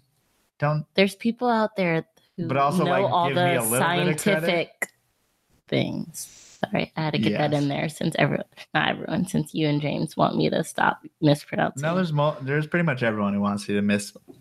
Who wants you to mispronouncing scientific or stop saying that. Basically, not mispronouncing. Stop making up words. Yeah, but see, that's stupid though, because half the snake names are made up. Why can you make up? Why can you make up names some words somewhere? I'm not even gonna start because that's something totally like different. But okay. You. Sorry, that was silly. That was a stupid statement. That's just Back classifying things. Back it up. You know, I didn't say it. you got to make up words sometimes. You, you gotta make up words like sometimes. Yes, unless you're talking about the English language. If you're talking about dead Latin, do whatever you want. talking about the English language, you're gonna disrespect our language like that. You're a bad represent representation to all the international listeners, especially those of the UK who originated this language in which you're butchering right now. Our language is nothing like theirs. They probably hate our language so much. By the Yeah, way, aren't they doing time it? we Aren't talk they doing a live show tonight? Um, I saw them post somewhere. Because it's bank holiday in England. I don't even know what that means, man. I know. I tried to get info, and and- they just said it's a random day off. But I don't. Uh, It's I think. European for Memorial Oh, I'm kind of sad we're missing their live show. They don't do it very often. We fucked up, man. But this is our this is our time. It's Mondays, Except- seven and nine. With time difference, it may not. I never. Oh yeah, they probably did it at like seven a.m. this morning. I don't remember. You're saying like you missed it when you just you could have watched it, man. Look at you. No, I don't know. Um, but Yes. Did you have any questions? did I have any questions? Yeah, about everything. Well, oh, we also have pine. We didn't talk about Louisiana pines. because they scare me. I'm so scared for them. Scared for them? What do you mean? For us, for them, for us. I mean, it's like it's funny as we keep getting like new clutches. Obviously, the expectation is that I help out more, but it's like with these, I know that. And I'm glad that you know, and you're okay with me saying like, no, I'm not helping with these. There's some things in I our, wish you I- would, but, but, you're I you're okay. you're going. right. Uh, yeah. There's some things in our business like king snakes. Those were one of those things, but they were your thing, so that's why unacceptable. Unac- Louisiana pines, that thing, but, But, I like yeah. working with them. Acceptable. They you get remember to stay. when we first started dating? I was like terrified of the MBK, and I didn't want you to put it Really? anywhere in your. You don't remember that? no, I remember you being terrified of, anything. Of I know it was. MBK. But the well, but the corns obviously I warmed up to first because they were the smallest in the con. But I remember like for some something about the MBK, it just it's seems just like so black. wow, it's so big and round. And when she's on that gig, And if you guys don't so- get that reference, I'm disappointed. Um, but for something something about it, like it scared me more than the olive did, which obviously the olive was a lot smaller when we started started the dating. olive, like, like by appearance, you're like, oh, look at this big dopey guy. But really, it's like a fucking animal, man. if you see that thing eat, you're like, gee, who made this thing? They're scary. but for some reason the MBK scared me. But it's like I don't know what it was. But yeah, now I know like king snakes are not the thing that are gonna scare me. But the pines, like we're at an understanding that like no. if we really need help, it's gonna be That like is the most important project in this whole No. collection. Do you think if we called Owen, would he like come help you with it? I don't need help. They're I well, They're something crazy. I don't know. Something crazy happened. I, you know, I want to help you. I'm sure Owen would love it. And if I die, give it I'll call Owen. yeah, you might call Owen. if if it like bit you in some like And if he weird spot, I feel like I'd call Owen. It's not biting me and what, what would matter? I don't Well, know. why They would it matter? But they scare It's me. no different than any other snake I get bit by. really. Yeah, they're just a lot louder and a lot crazier. their bark is so much Yeah. is so much bigger. Yeah, I've only got bit by them once. But I, I got bit because I was like, ah, they just bluff. They never bite. Eh, sometimes they'll bite. Therefore, I'll let them. I mean, if it seems like if they don't want you to handle them, they don't let you handle them. But for the most part, on a good day, you get them up, you're doing your thing, you'll get mussed, but they'll be a manageable animal for you. So it's not an animal that is going to be a lap dog or your pet or anything great. I'm sure it could be a pet, but for the most part, it's just awesome to have. And not all of them act like that, by the way. But Well, yeah, I mean James Lewis always talks about it, but like ours, I don't think they're gonna change. I think they're always gonna be this way. Um, and it's interesting because I feel like we've talked over the podcast about oh, I don't know if this is a word. Is docility a word? go with it. we've How talked docile? uh, docility, maybe. we've talked about a lot of vowels. man. docility and like if it's possible to like you know breed it out and everything so i mean obviously this is just one the sample size is one pair with this but it'll be interesting to see how the babies are and then at the same time it's like can we really make that connection to if the babies are just as docile or if they're less or more like or Well, that, know. that that matters across species and across. They they all have different. people talk about breeding out the the Right. I mean, how different are those palmettos than our other corn snakes? very different That is like you wouldn't think that they're the same animal. Right. They're the same species. You would think the that palmettos are the only ones where I am like cautious to open the tub. Everyone else, like, And why is Not and even they're thinking about and it. they're not bitey, they're just flighty. And why are they flighty? It's because the palmetto itself, the original male wild caught, this animal was created from a het palmetto from that original pairing. So therefore, we have an F1 animal, het palmetto, that went to a, another het palmetto, you know, first generation wild caught animal that eventually went back next generation to a wild caught animal. So you had in F2 ish and then back to a wild caught animal. So you're working with pretty wild blood in comparison to the other corn snakes that have, for the most part, you know, captive bred for the last 20, 25 years. There's a fine difference between those animals and the het palmettos just from behavior alone, just from our hats. Mhm. Now we have the palmettos come out. They'll probably be more calm, more close to our other corn snakes than the het palmettos. And we'll see how fast that happens. It happens pretty fast for corns, it seems, as far as the amount of animals you have to get in to see But that. see- but if you're talking about scrubs, if you breed them 10 times over, they're still. maybe that's their natural behavior. Maybe they're just like that. so it's some So little bit of nature, some little bit of nurture. Yeah. Because because naturally the corn snakes aren't bitey, they're just flighty.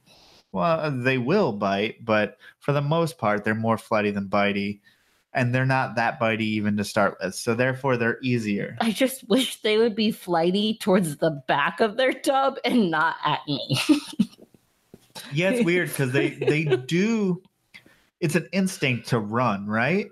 but they run most towards of the time, me. and it's most of the time it's because we tip up the top or something, and they see the opening, and they just want to get out of the way of whatever's going on. So they go, and it just happens to be right at our faces. right. All the other flighty ones just like zip to the back or you know zip under their A hide. lot, a lot of like- snakes you go in to like clean them or you open them up open up the tub and they move back immediately they're like all right i see the guys here let's go to where we go and typically they go in their little hide and you get to do your business if you're spot cleaning right. like but the palmettos are like, ha! they're like yeah let's get the fuck out of here and it's usually right towards your face because i mean they're not that smart at making those quick decisions like that So that'll also be interesting to see what those babies are like. And you know, we've talked about this before, the bug-eyedness of it. Like we know that our two palmettos, our het palmettos, you know, we know that our het palmettos are the most variable blood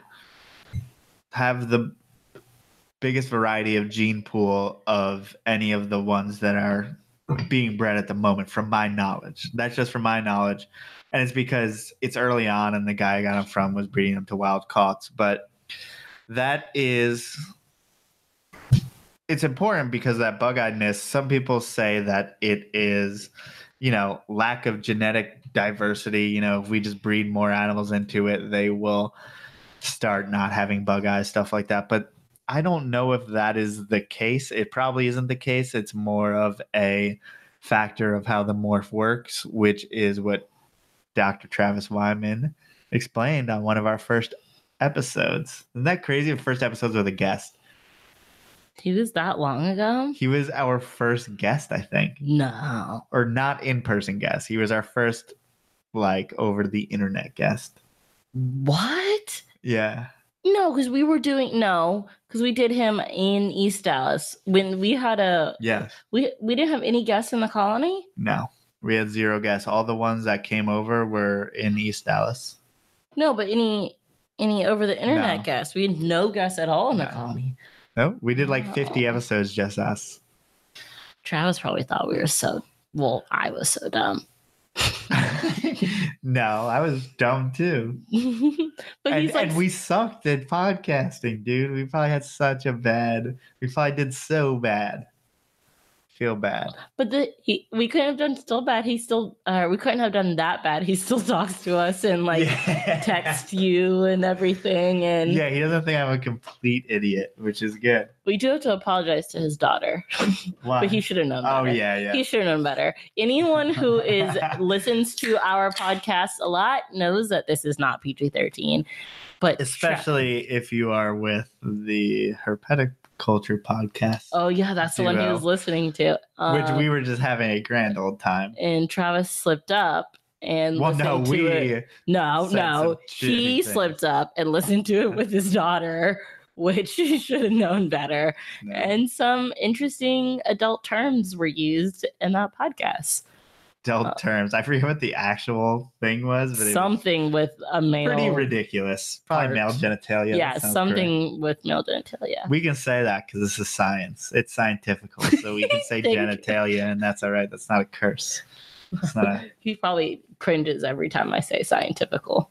yeah, Um, everyone does. Not everyone, but most people probably. Yeah, but that was. But it was, God, we've come so far. Uh, Yes and no, Brandon huh? asked us if we're going to do a part two Mark O'Shea. I would love to. We I just need still- to give space. We're we've just got. We have more mountains to climb in a sense of guests that we can have on. More mountains. I still feel like I'm too dumb for Mark O'Shea though. Like if we got him on again, I would have it just, be you me again. And the thing is, I was fairly confident going into the interview. Most of them, well, I've never really, um, I'm never really nervous for a show or anything like that. Really? I was close with Mark O'Shea, no but one's I, made I you kept it together. No, maybe for a second, and then like, all right, man, it's really not that big of a deal. Oh Let's gosh, do I'm it. always nervous. Really, and I mean, maybe I should be just a little no, bit nervous. it's go, it's working fine. You not being nervous. Don't change anything. um, I did probably the only ones that I did feel a little bit weird about were somewhat recently, like if I was like having a really bad day or wasn't exactly pumped with how my day went, or you know, because recently there's been so much stuff going on and so stressful. So then maybe I was nervous just because I was like, can I get as excited and have my brain work correctly today? What I'm sorry. James Lewis is cracking me up today. We talk about how far we've come. He's like, I gotta point out that your equipment's held together with tape. Yeah, we are using duct tape. This is part of that reinvestment money that's going into rodents is probably not going to go into equipment. Um, we should probably we'll probably use like black electrical tape in the No, we future if we decide some- to live our we best should get some zip ties. Oh, we do have zip ties, so we'll, We- we'll Okay, come James back Lewis, living our best life. Next week, there will be black zip ties instead of bright ass blue. yeah, maybe blue is a bad color, but we had to do it quickly, and that's what goes on. So yeah, sometimes, but it really doesn't matter what equipment you use as far as as long as you're getting them out there consistently, which we failed to do on Monday of Easter after Easter. But how dare we? Yeah. Live in the moment. Live. Forget the past. Forget the past. You're bringing up all these past things. well, that- that's what ends up happening with when it's just us. It's always a reflection, but a reflection mixed with looking to the future. Um, this is like y'all's.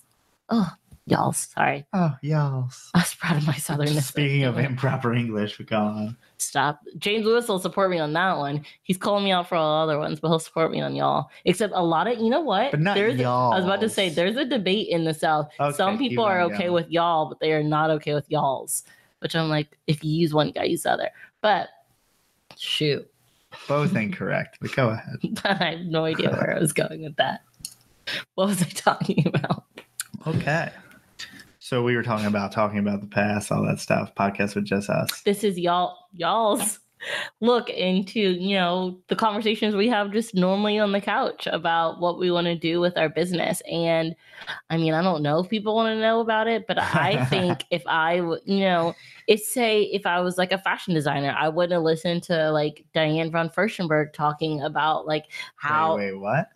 sorry um louis vuitton talking about how the business got started and all the things they you know the your inner That's the CEO of Costco, or who's a Rochambeau, or whoever you just fucking said.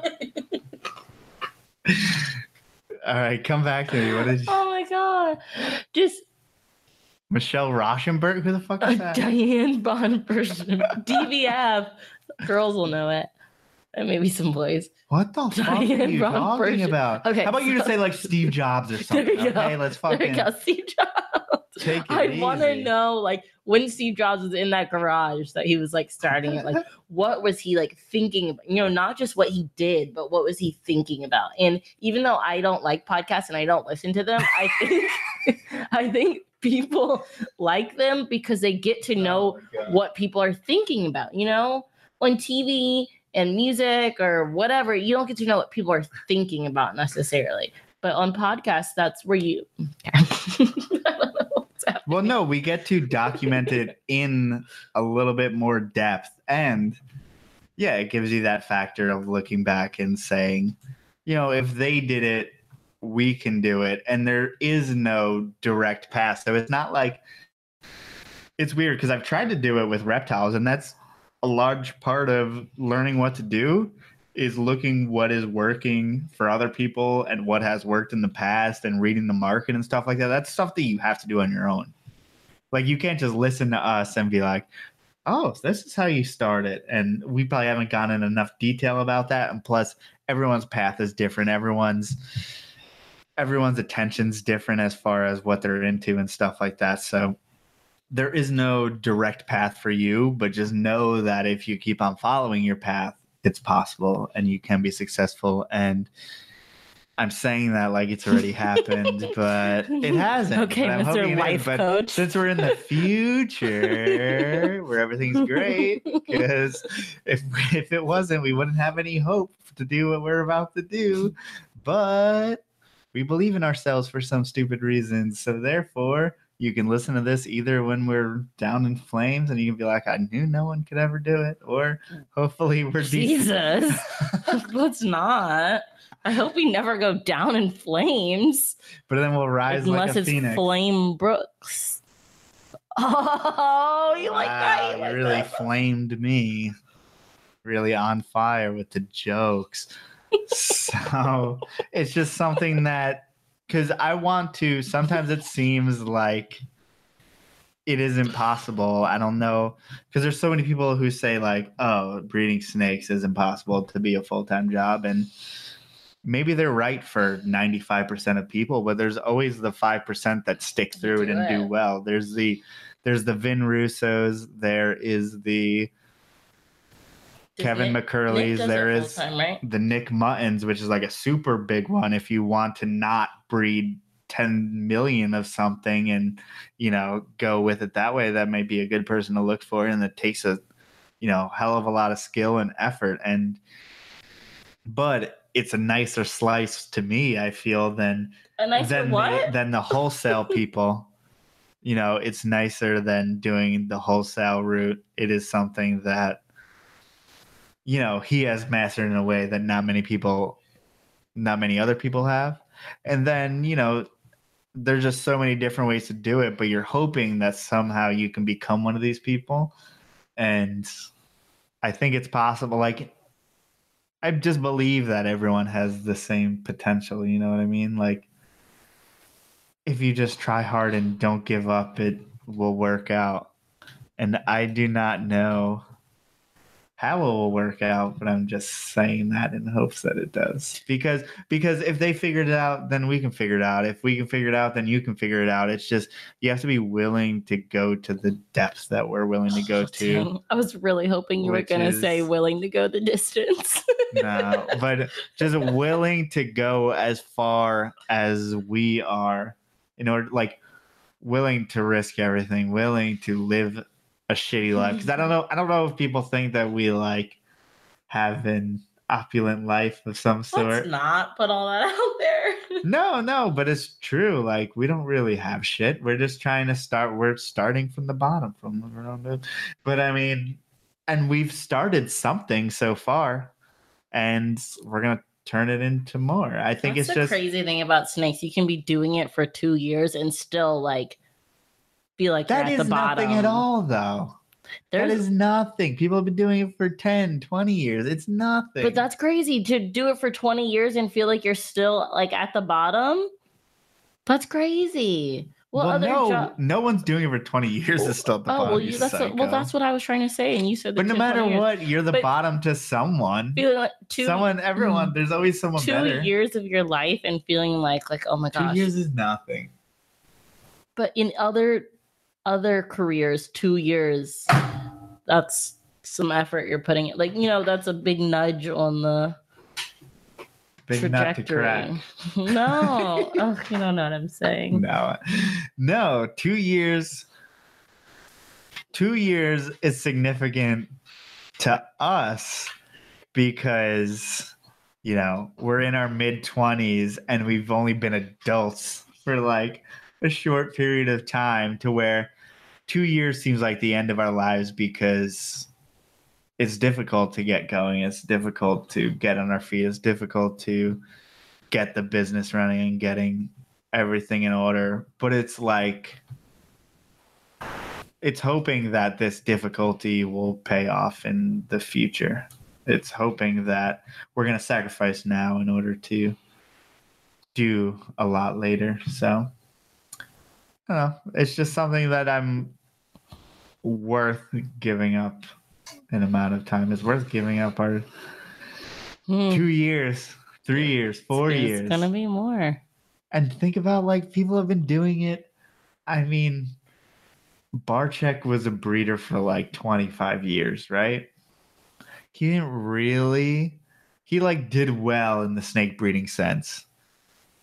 But he made probably more money in the last year or two than and it's not all about money, but But I, you, but know it is- it- it's a tribute to he ate shit for a long time, right? Like he he wasn't making a lot of money for a very long time, and he eventually did it until he broke through, and and that's there's something to attribute to that. There's something great about that. So and obviously I haven't like known about him forever, but for the little time I've known about him, I feel like his career has I mean obviously social media has made a huge influence on his career, but I think he in the last couple of years has started to diversify himself way more than he ever did. I mean obviously animals wise he's been diverse well because he's a you know he's a huge collection so obviously he's going to be diverse in his what type of animals he has but as far as like what is it Reptiprime yeah, yeah, just and the uh, the Placio, but like he and it's I wonder if it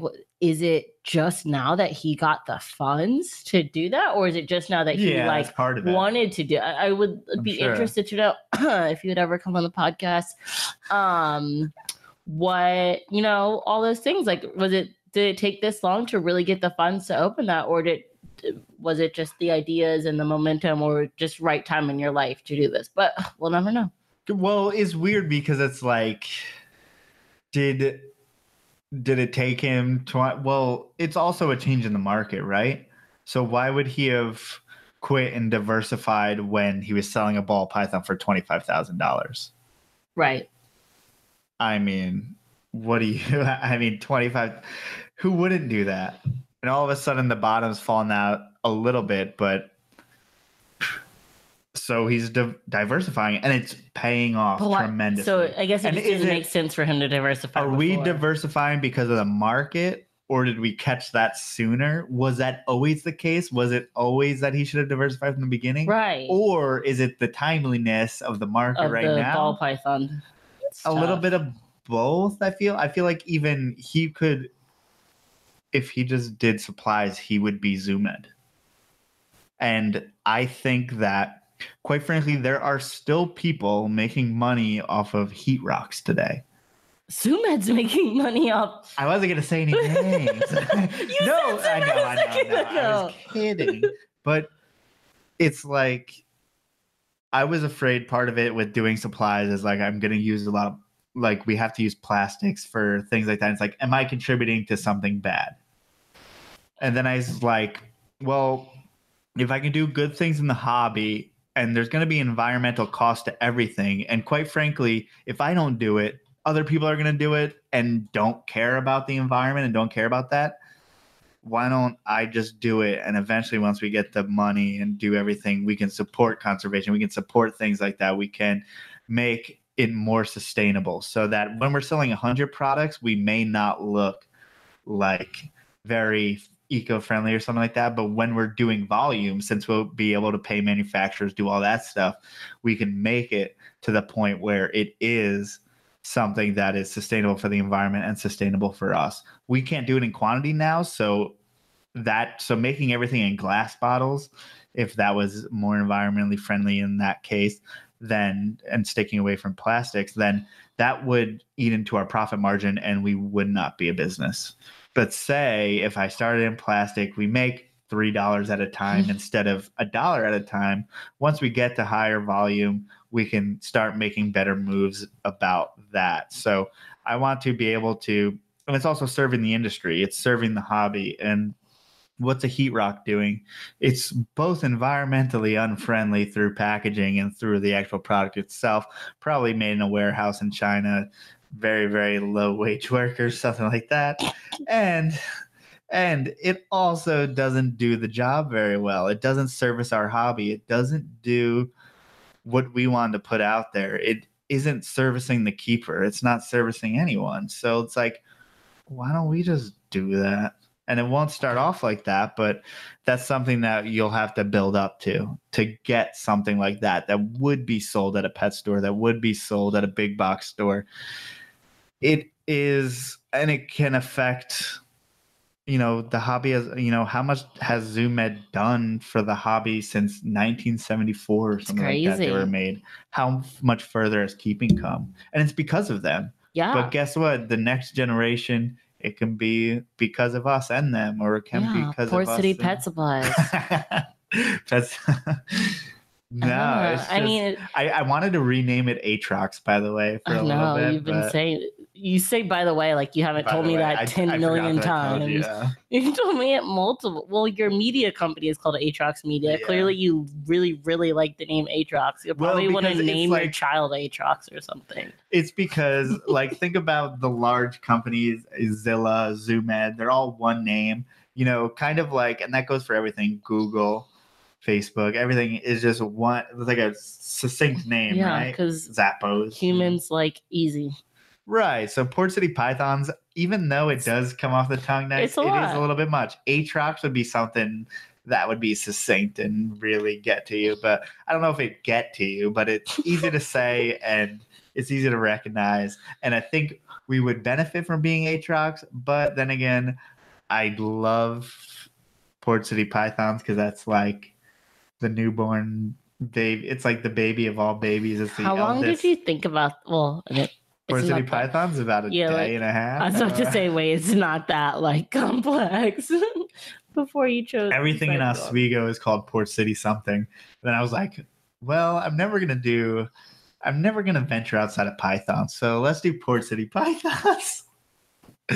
okay. yeah, good I was wrong, but it Oswego. sounds good. And you, uh, did you think you were never gonna venture out of Oswego? And by the way, oh, I had no idea. That was like 2014 or 15. So that was when I basically I was starting to think about dropping out of college and I was like this reptile thing may be a decent choice.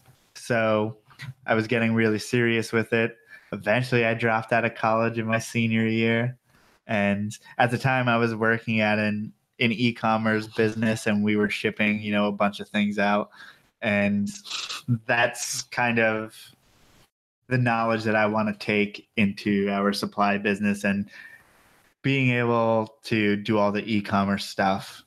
I don't know why I didn't do this sooner. I was doing it with snakes, but I didn't realize that it doesn't work well with snakes because the supply is depending on us waiting three to five years to wait for things to happen. so we don't have supply to sell. So that's why it's hard. And I also don't want to sell them like that. So supplies will give me, I'll be able to make business moves, e commerce moves, different moves, but still keep my soul. I don't want to make those moves with snakes. It's just, that's just the bottom line. And that's not, that's not talking down on anyone who does. That's just a personal thing that I can't get past. So, therefore, why not do what we're gonna do? It's logical. Um, James wants us or says we could name our child uh I don't know, Crotalis, Crotalus, or how do you pronounce it? Crotalus. Crotalus. So I've, I've heard people say Crotalis as well, though. okay. In your defense, Crotalus Atrox Phelan. it's the Western Diamondback. if you Pretty did that, I'd literally die. Well, you did say Amelia. That's your new one. Oh, I'm sorry. Are you comparing Amelia to Crotalus? No, Crotalus Atrox is. I mean, I'm sure we could get like Pyro for a male, though. Also, the fact that you said like a male, like you're talking about a snake, we're talking about like future humans here. I mean, like, I don't want to be a proven breeder right now. if we can read like at least three to five more years, I, maybe I'll be ready to go. I don't know. I'm not. F1s. I'm not Make some- 300 grams yet.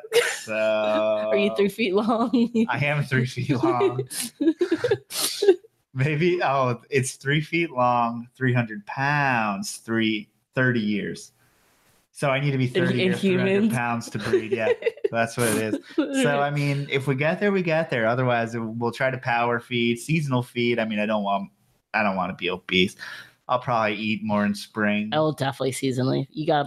I will definitely. I need to brumate. I will definitely What? power feed before. uh when, when you're getting, I will definitely power feed. it's weird because with with humans, it, it happens after, right? Because like you don't start power feeding Till the till you, the eggs you are go to the bar, right. you get drunk, and then you know you get fertilized. Sorry, your face right now. Uh, now. retract that statement. So, so a female Yes, uh, you don't. gets married. You don't and- power. You don't power feed till after. Till You after basically- the yeah, even you know you you get pregnant and then you start eating because your body needs it. Right. With the snakes, we feed them before to make sure they're ready to go. So I'm not sure if you would benefit from a pre-fattening, but I'm gonna go. With, I'm gonna go with we'll stick our power feeding till after. Uh, I don't think I need a pre. I don't know. I I haven't bred these before, so Again, we're not proven breeders. Think, yeah. Think everything. Thank God, right? we haven't been doing it right. That's the problem. What? no, oh my God! Please This cut this terrible. out. Please cut this out. Please cut. Oh, James Lewis said sorry. He's three feet long. I wasn't even thinking about it that way. I was not.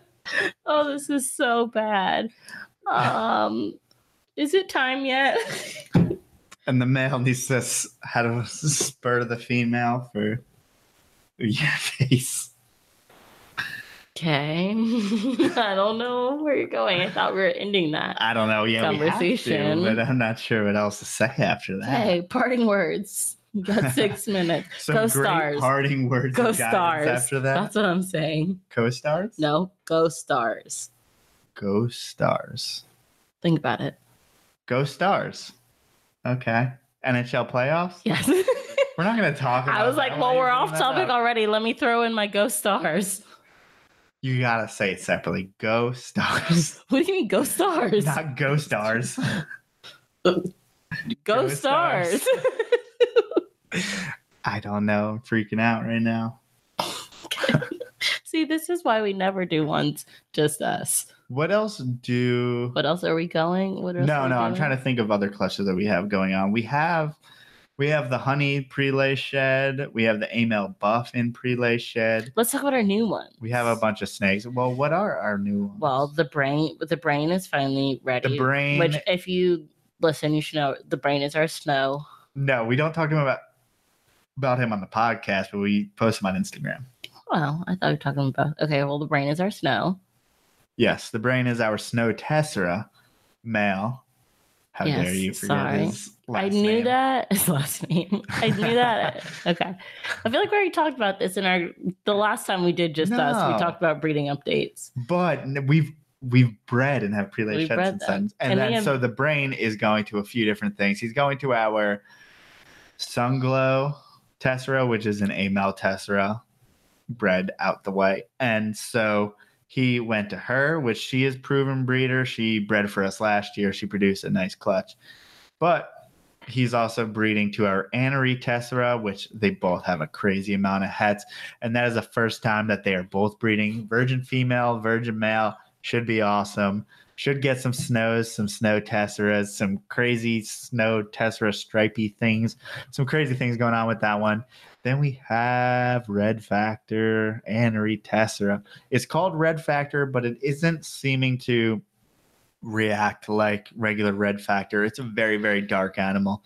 So we're thinking it may be something uh, what's called Red Coat, which actually does a similar things in some morphs as Red Factor, but in the Anery stuff seems to darken them. So therefore, we are really excited for that. See what she is because she is really, really dark, really, really striped, and she's awesome. And she's going to our Coral Ghost Tessera Stripe male, who is a crazy animal also. So. And she's head for hypo too. So we ghost red. Ah, I don't we don't even know red what's factor. gonna pop up, and that's kind of exciting, not knowing what's gonna pop out. I mean, oh yeah, that's why I mean, we're last doing year it. we never expected to make that one we sent to uh, Gustavo. I mean, such dark, such bold colors. Oh, the Miami, the Miami- pairing. Like, yeah, how do I even give any of those away this year? The way that the reverse Okeetees turned out, why didn't I keep back a pair of those? The the way that the Anery, you know, the Anery male went, why did I ever get rid of him? And I have the normals, which are awesome, but I'm an idiot for just keeping back a pair of the normals because I thought that was going to be the best part of the project, but it actually isn't. It's the Aneries and the the reverse the reverse Okeetee was like the one that I gave Mike, so I guess that's some retribution that I got Eastern Black King Snakes. He got this animal, but it is just the exact. If anyone has the book by Kathy Love, uh, the Corn Snake book, there is a reverse Okeetee on the cover of that book. It looks exactly like that animal, and that is exactly what I want in a reverse Okeetee. It's a very, very classic look. It's not the most dramatic look that we have in the hobby, but it is. It's like symmetrical and it's perfect looking. Um, and I want one of those, and I sold it. It's kind of like um, oh, it's gonna be a bad reference, like a bodybuilding reference, but like in Oh, the in the seventies, like bodybuilders, like Arnold Schwarzenegger looked good, right? uh-huh. and he was like his muscles he had symmetry everything like that and then you get into like the 90s and there's the dorian yates there's the guys who are way too yoked and you're like is that a human like why do you want to look like that and i feel like that's where we are with a lot of corn snake morphs so a reverse Okeetee it's either it's so extreme that it's all white with little pieces of red. You know the outline turns into the base color of the snake. And then you have the like very very dark red ones that are very very contrasted with very big borders. But what's missing is that like quaint symmetrical red white and like orange snake that has the perfect amount of each one of those. Right. And it's just like that is the quintessential. That is like if the AK yeah AKC I don't know how the AKC works but if they have a you know a look for a dog that's perfect then, then then the breeders go around and try to make the dog look like that right? Well that for me that's like the trophy reverse Okeetee that is like the the breed standard. That's the standard of what it should look like. And we should strive for that. And i want to strive for that but i can't but that's kind of my thought when it comes to reverse Okeetees with all the other things i'm like kind of i don't have nostalgia for them like that. I want to make them bigger and brighter and crazy. But for that one because everyone's going bigger and brighter and crazy i want to go classic look to it. Um total little aside but you talked about aneries in that um and someone earlier in the chat said like they're having the hardest time finding an adult anery and they're like it's so simple yeah it is so hard for them to find. And it's i think that is something like a lot of people need to like acknowledge and notice like that's crazy. It shouldn't be hard to just find an anery but common things become uncommon just because people stop demanding them and then people stop producing them and then once start people stop producing them and then people want them that's how supply and demand works unfortunately in our area of that and that goes for you know a lot of things and that just happens but the facebook thing i meant to mention that a lot earlier well we were we you and i over and the i'm, past kind of sad that we're going to mention at the end but you and I've been introduce it, 'cause- debating. We've been debating talking about the Facebook thing. So if you live under a rock and you don't know about the Facebook thing, um, Facebook has been changing their uh, or has really been getting stricter about their policies. So I mean, for a long time, you were not supposed to sell things on Facebook, like period, point blank. But we worked a way around it, and reptile groups happen, whatever. But now they're getting very strict about it. Um, and a lot of people have talked about it. And so we've been debating like, do we bring it up? Is it beating a dead horse or like, do we say our opinions on it? Um, and I guess Joe did want to talk about it, so I can say mine. Um, mine, I think, is a different opinion than a lot of people because I'm not in any of the Facebook groups. Like, so I probably shouldn't even say anything. But like, that's Joe's thing. I get in them when I'm randomly like on his Facebook, but like, I'm, they, I'm not in them. But I feel like And my thing my thing is it I felt like people just the outsiders looking in, like take it with a grain of salt. But I feel like people were using the Facebook groups as a crutch, a crutch, and I feel like it was an unnecessary crutch. I mean, yes, I, Did I would be did you mention that it's not facebook rules haven't changed no. That's what I was saying. No, I said they're just getting stricter. I said they're about Well, enfor- no, no. about enforcing it. The people rule, the people rule, are reporting the groups the rules have always been that you're not the supposed rules to sell. not always but like two years Right, ago right. and we knew about it and we freaked out for a second and then nothing and then just kept going. Right. so, we worked our way around yeah. it, whatever. So I mean, the the rules have been that you're not supposed to sell, but we found our ways our workarounds. You know, we're not putting prices in there. We'll put the prices in the comments and not, you know, we'll we find our ways. But now they're actually enforcing it. So I shouldn't say they're being stricter. I should say they're heavily enforcing the already set rule. But my thing is just yes, it I I feel like it was one division of sales that is now sorry, had to do that. And I still failed. One division of sales that is now gone, but that shouldn't be your only way. I just I don't oh know. you mean you should set up a business? Guess what? I mean if anything is a testament to starting a website if anyone was like oh i'm not going to instagram because you know i don't like instagram. It seems lame. Like kids are on instagram. Well guess what man? You're too late now everyone everyone's already on instagram. Why didn't you do it in the beginning? You can't you can't marry one platform. You can't say i'm only going to do facebook because facebook is what i'm used to. Well if you want to evolve with the times and you want to keep on selling snakes you are going to have to.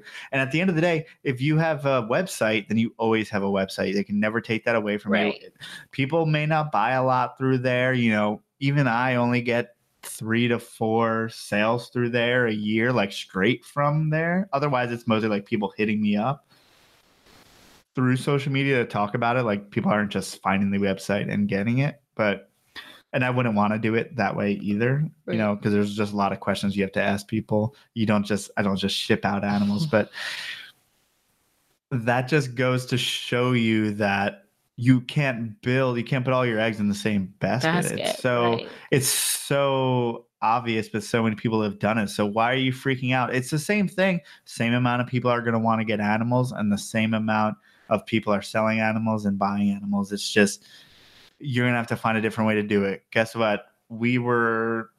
You got to always be open to it, and we were always on Morph Market. We were always on our own and even the we fauna always- that's been around forever. We we're on I- that I too, but like a lot of snakes through fauna. We just we sold the like kings. five snakes yesterday uh, through fauna. How much was it? Was it four? it was three. No, three No, it was- boxes. Sorry, it's a one point one, five a snakes, point one, thank a you. point one.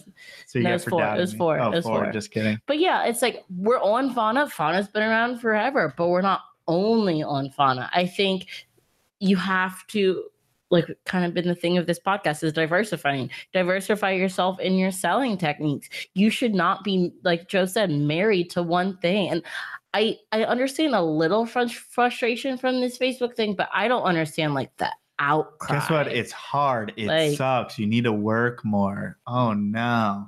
you just need to work harder. That's it. and man. think about the millions of things that are sold and sorry in the world that aren't on Facebook. You know, like we're we're happy that we got to sell things on Facebook. Period. Yeah. What like, other retailer does you know Does Facebook is be able to crutch solely on Facebook? Right. No, they one. the website comes first for most people, and it's like, yeah, but actually, you should at least have that landing page to make sure people know that you're legitimate.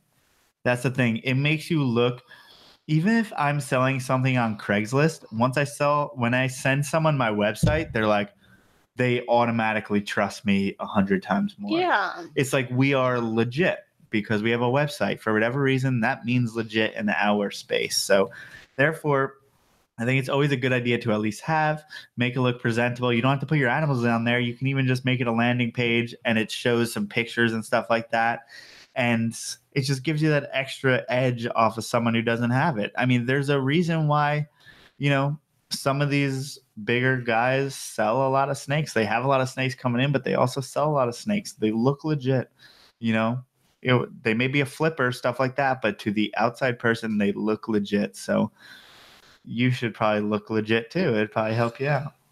Um, so we started talking about this because of what Brandon wrote in the chat, but then he said that's actually not what he was even talking about. He's so I didn't even know. Supposedly Facebook changed like how groups look, and he said they moved them to like a sidebar thing. I don't know what that is. I don't know. I have no idea. I don't care because I don't even have the Facebook app on my phone anymore. It did change though. I have the Facebook app. It I actually depended more- on, and I may be biased because I depended on like Facebook classifieds, like zero. I sold zero mm. animals from there. I even posted them up and sold zero animals. So it's like the certain people were trusted on there, other people weren't, and Right. apparently I wasn't within the few that that worked for. So it worked. It worked for ball pythons, but it did not work for colubrids, in my experience. but I don't know. I so, so I guess that's why I'm not sad, but I, but that's how I would feel either way because you don't just either way you can be a little bit I. I i think of being a little That's bit sad is okay Instagram, right is a little you know. bit sad because like you know even us when we have like a a bad instagram day we're like well we have youtube or if we have a bad youtube day we're like well we have facebook we, we can hit people on all these di- on these different things Mhm. um i also i mean i didn't like this is just my personal thing. I didn't like the oh my gosh, Facebook made one change. Let's all just say F and this like fuck Zuckerberg. It's like, dude, you didn't know well, that he. This also- rule wasn't. This rule was made a very long time. and I don't ago, like this. actually. Let's just all leave Facebook and jump to MeWe. And I'm I like, posted well, animals on there too because yeah, Oh, like I said, I don't like that. do divert, do everything you can if you're gonna. But I don't like saying like let's not because you need know, to like quali- you need qualified Facebook. people. Right. But I don't like the let's just leave Facebook. I didn't like that. I didn't like don't like be bitter I and think weird that was about it. right. I didn't like that. Oh, they made one thing different. Let's completely leave it. I think that was that was a little like harsh. Well, just it's that things happen, problems are presented. Just see the solutions, and there's plenty of solutions out there for us. Fauna never went away. That's a testament to, to fauna has looked the same since like 2001. And guess what? It still works and you can still post animals up there. And I'm glad that it's there. And that even though Facebook sold more snakes for people recently, doesn't devalue the fact that fauna exists. It doesn't mean that you shouldn't post your animals on fauna. Hell yeah, try to post them on fauna. That's a different person. I can tell you that you can find you'll that's you can find a customer that you would not find on Facebook. You will sell to a 65 year old man that does not have a Facebook. Trust me. Like you just hit all the areas so that you know you could find a qualified that's just more people who are qualified to buy the animal why wouldn't you try and and you're just reposting the pictures and just copy and pasting what you said James, man James was like, "There's nothing stopping you from posting pictures. no You can post your pictures and say, "Hey, here's someone's what I like have." contact email for pictures Like, like, right. oh. Well, you're well, you're just like email me if you're interested, and like you can still like make sale, you know, pseudo sales through oh, Facebook. how do you feel about like message for price I don't like that and I don't know. That's I don't so like. I feel like that just looks scummy. because it's Or like it and looks there's secret. something It looks secret. It feels. It feels secretive to well me. and they're trying to get a lead in the door so that they can convert you to have it but like why would you need to It- sell someone it feels very But- secretive to me. And if you just put the price like in the captions or type it out, some things like, I'm like, this is the first time I've seen this. Is it four hundred dollars or is it ten thousand dollars? Like, I need some it guidance so so that. I'm actually I'm wasting your time because I don't know. I don't know if it's a top dollar animal or not, or I don't know if a a male copper rat snake. I've never seen one before. Maybe it's worth a hundred dollars. Maybe it's worth ten thousand dollars. I don't know. But if I like the look of it. You know, maybe I'll want to inquire, and it'll be a waste of my time if it's ten thousand dollars. If I'm looking for something for four hundred or a thousand, I mean, but that's just us as poor people trying to be like, your snake's probably too expensive for me, so don't listen to us. It's an interesting Right. tactic to, it just to get people it to hit feels you up. i but don't i don't know it feels wrong to like keep the price i'm like what are you i don't trust that you're telling everyone the same price That's probably true. That Yeah, I I, mean, i can't fully believe that you're doing that so i feel like you can post the pictures on facebook and say hey come to my website like this uh, you know or email me go old school and say email me for my price list joe still gets priceless emails Yeah. like some people still do it that way but yeah the whole like dm me for price yeah, I don't, Don't care. like I bet you, I bet you, if you were to set up a website, you were to have a landing page where it's like, do you want updates of our availability? Please give us your email. People would give you their email, and then you can send out emails of what's available. Mhm. I mean, I'm sure that's a modern day price list. right and that's would be a great way to sell snakes. I bet that would still work because most of your emails are from like places that you don't want to see, like promotional things. But like snake people who really want snakes, you know, you're opening that email of available animals just to look.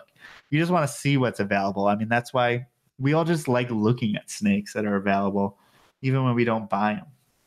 The only problem is when you're looking at snakes and then if you contact the person who's and you don't intend to buy. But and then there's every once in a while where you get someone who's just interested in the species and like you're willing to give them that to time talk to them about it because right because you can see that they're actually pumped up about it. They may not be able to afford it now. So it's you also want to give time to the person who's looking for information. And there, there's no way to uh you know, we go into rabbit holes with people all the time. Right and it happens but i mean you could simply be like if if you're having them email you you just i mean literally send a list and there doesn't have to be back and forth you know Yeah, it's something that I mean, as far as a list goes, I mean you would have to hit them up eventually. But it, it's someone who's well you you hit them up and then you send the list and then that could be it like you know you don't have to go through the back and forth of questions Yeah, it's hard because you're you're wondering, you're always trying to balance that what is good customer service and what is and what is um you know, just wasting your time. right So you don't want to get too deep on the ins and outs of everything when that person wasn't that serious in the first place. So definitely but i don't know our view on it clearly is There's other ways around Facebook. and guess what? There's always other ways around everything. everything. There's other ways to do everything. Unless they ban snakes via the federal government. And then we're fucked. Um, there's still other ways. Okay, you're not supposed to say that, man. Not saying we partake in them, but there's still other ways. There's always Those other, other ways, but, have been going on for a long time. We just don't know about But them. as far as one obstacle, one little cog in a wheel of a whole lot of cogs, you know, there's other things. that was a great can always sentence. adjust, That was such a good It's not. It doesn't change the market that's there. There's still people wanting snakes, so I don't see why. Mm. Just find out. This gives you more of an opportunity to find out where the next place is to sell snakes. So say, you know, if MeWe is the new biggest place to sell snakes, I want to start building that trust early. I want to put my ads on there today. But you're not going to give up on Facebook. Even no, I'm not going to give up on anything. key You never right. give up on anything, but you always try the new thing because Right. there's nothing. It's 10 minutes of your time. It, it took me five minutes to two minutes to put something up on MeWe. I wish it didn't you know? sound so stupid. I'm sorry. yeah, it sounds childish and terrible and borderline confusing, I'm sure, to some people. So, Me- MeWe, by the way, is a third party app that is kind of like a forum if it was on a modern oh, day. I have not even looked. So it's not like Facebook. It's basically It's- fauna, man. Honestly, just? Oh, but, but, but really? fauna is not user friendly. Tapatalk works, but it's not. It's not great. But it's interesting. I don't want to discard it. I want to try it for what it is. And what was the other one you tried a couple months ago? Start oh V. damn, what was that? Vega or V- Vivo? or, Vivo. I think it was like Vivo. no, yeah. Vivo's the uh Oh, it was the the music, music thing. video. I started with the Vivo. Vero, Vero. You, you made one of those. People thought that was going to be like a new social network for like a day. I made one and nothing happened, and that's fine, man. Because I wish, I mean, if it is the next Instagram, then I am, you know, I don't even know what the first uh you or reptile person was on Instagram, but I'm sure they Ooh, have I'd be the very. first person who takes it serious. I'd be very interested to know who the first. it's just like was. uh you know how jealous am i of the people who whose voice doesn't crack whose during voice a doesn't podcast. crack and have dro- dropped their testicles uh, uh, shit you got me off topic You're jealous of. The i'm people? jealous of the people who like were on youtube 2010 jealous of the people who you know let me try to dig up an old channel if i can try to figure it out Oh no, like uh, like Drew the Entertainer. Does anyone remember that? Or,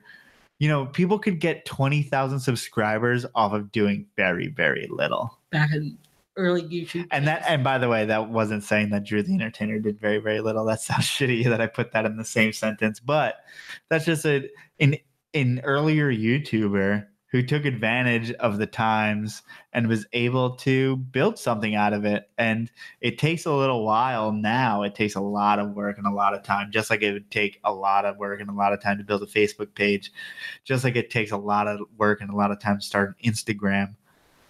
Um, it was a lot easier when Instagram first started Mhm. when Facebook first started, it was free range. So it it benefits you to jump early because you have nothing to lose, everything to gain. And if YouTube came around for me, my modern day YouTube, if Vero was our modern day YouTube, we would win it.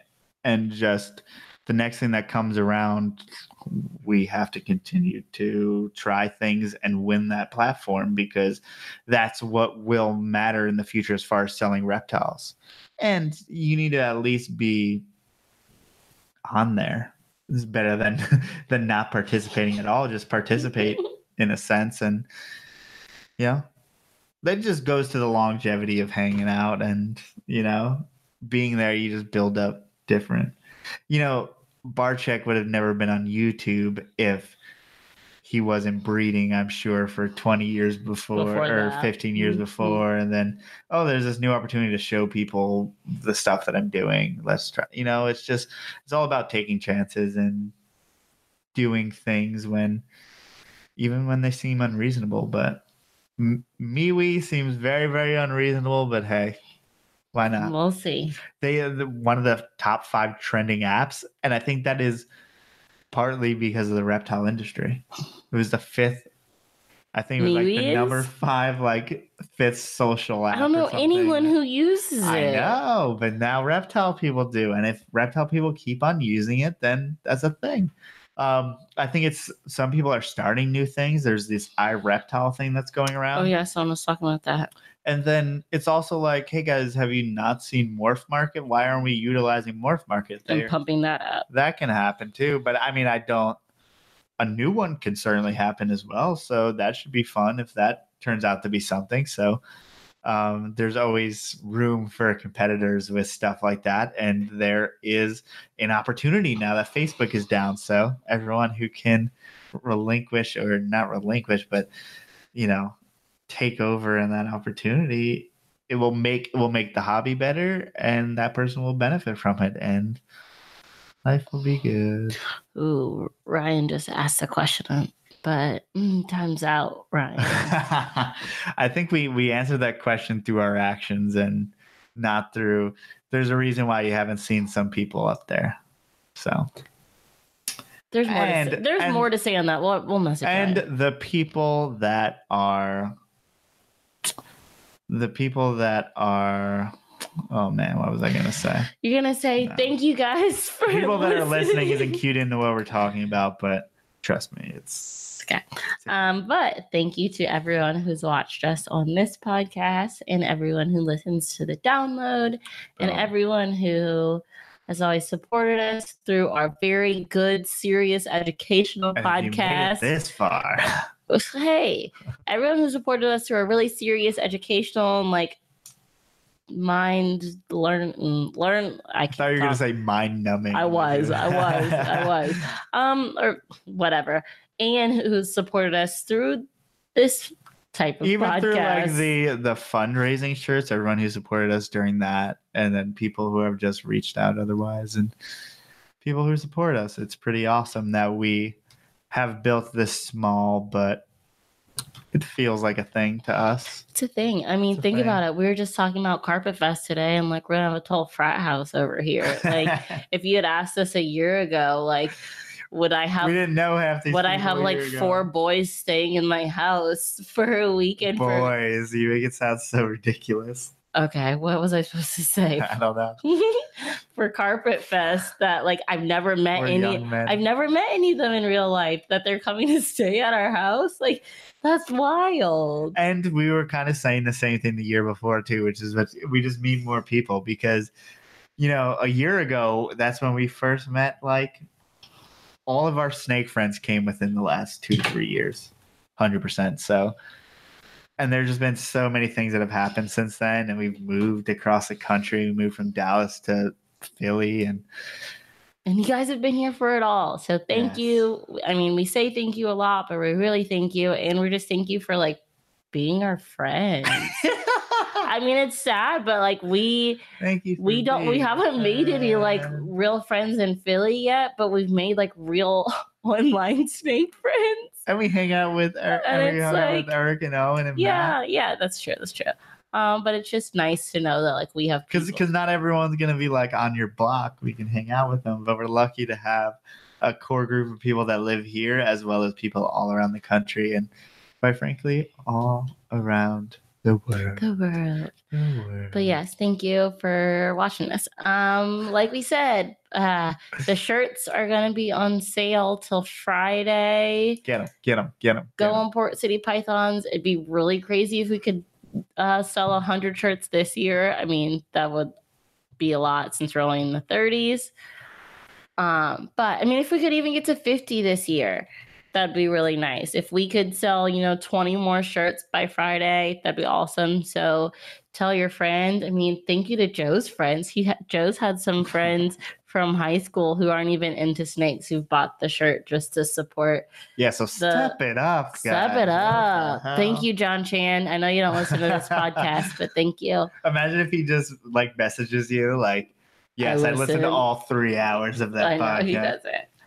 Um, but yeah, so shirts till Friday. Uh, we will keep you guys updated on when babies are hatching and everything with our breeding process. Expect a lot. Um, we also have the Snake inventory online, though, if you guys, you know, just want to see the list of everything. We have our normal shirts still available on our website, portcitypythons.com. We are on Instagram, Facebook, MeWe, Twitter. Visit us on Um, MeWe. Um, and if you are coming to Carpet Fest June 9th, June 9th, Sure, let's go with that. Look at it up. June man. 9th. Just- we'll be there rolling deep Whoa. with our crew. Wow. Rolling like a rave.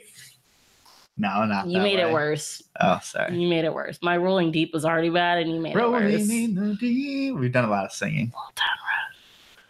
Um, yeah, great. See, you expected a bad outro, and this is what you got. At least we give you guys what you expect. You could have right? been anywhere else in the world, but you decided to be here with us. to be here with us on this lovely May Monday. But y'all ain't got to leave, but y'all's got to get the hell out of here now.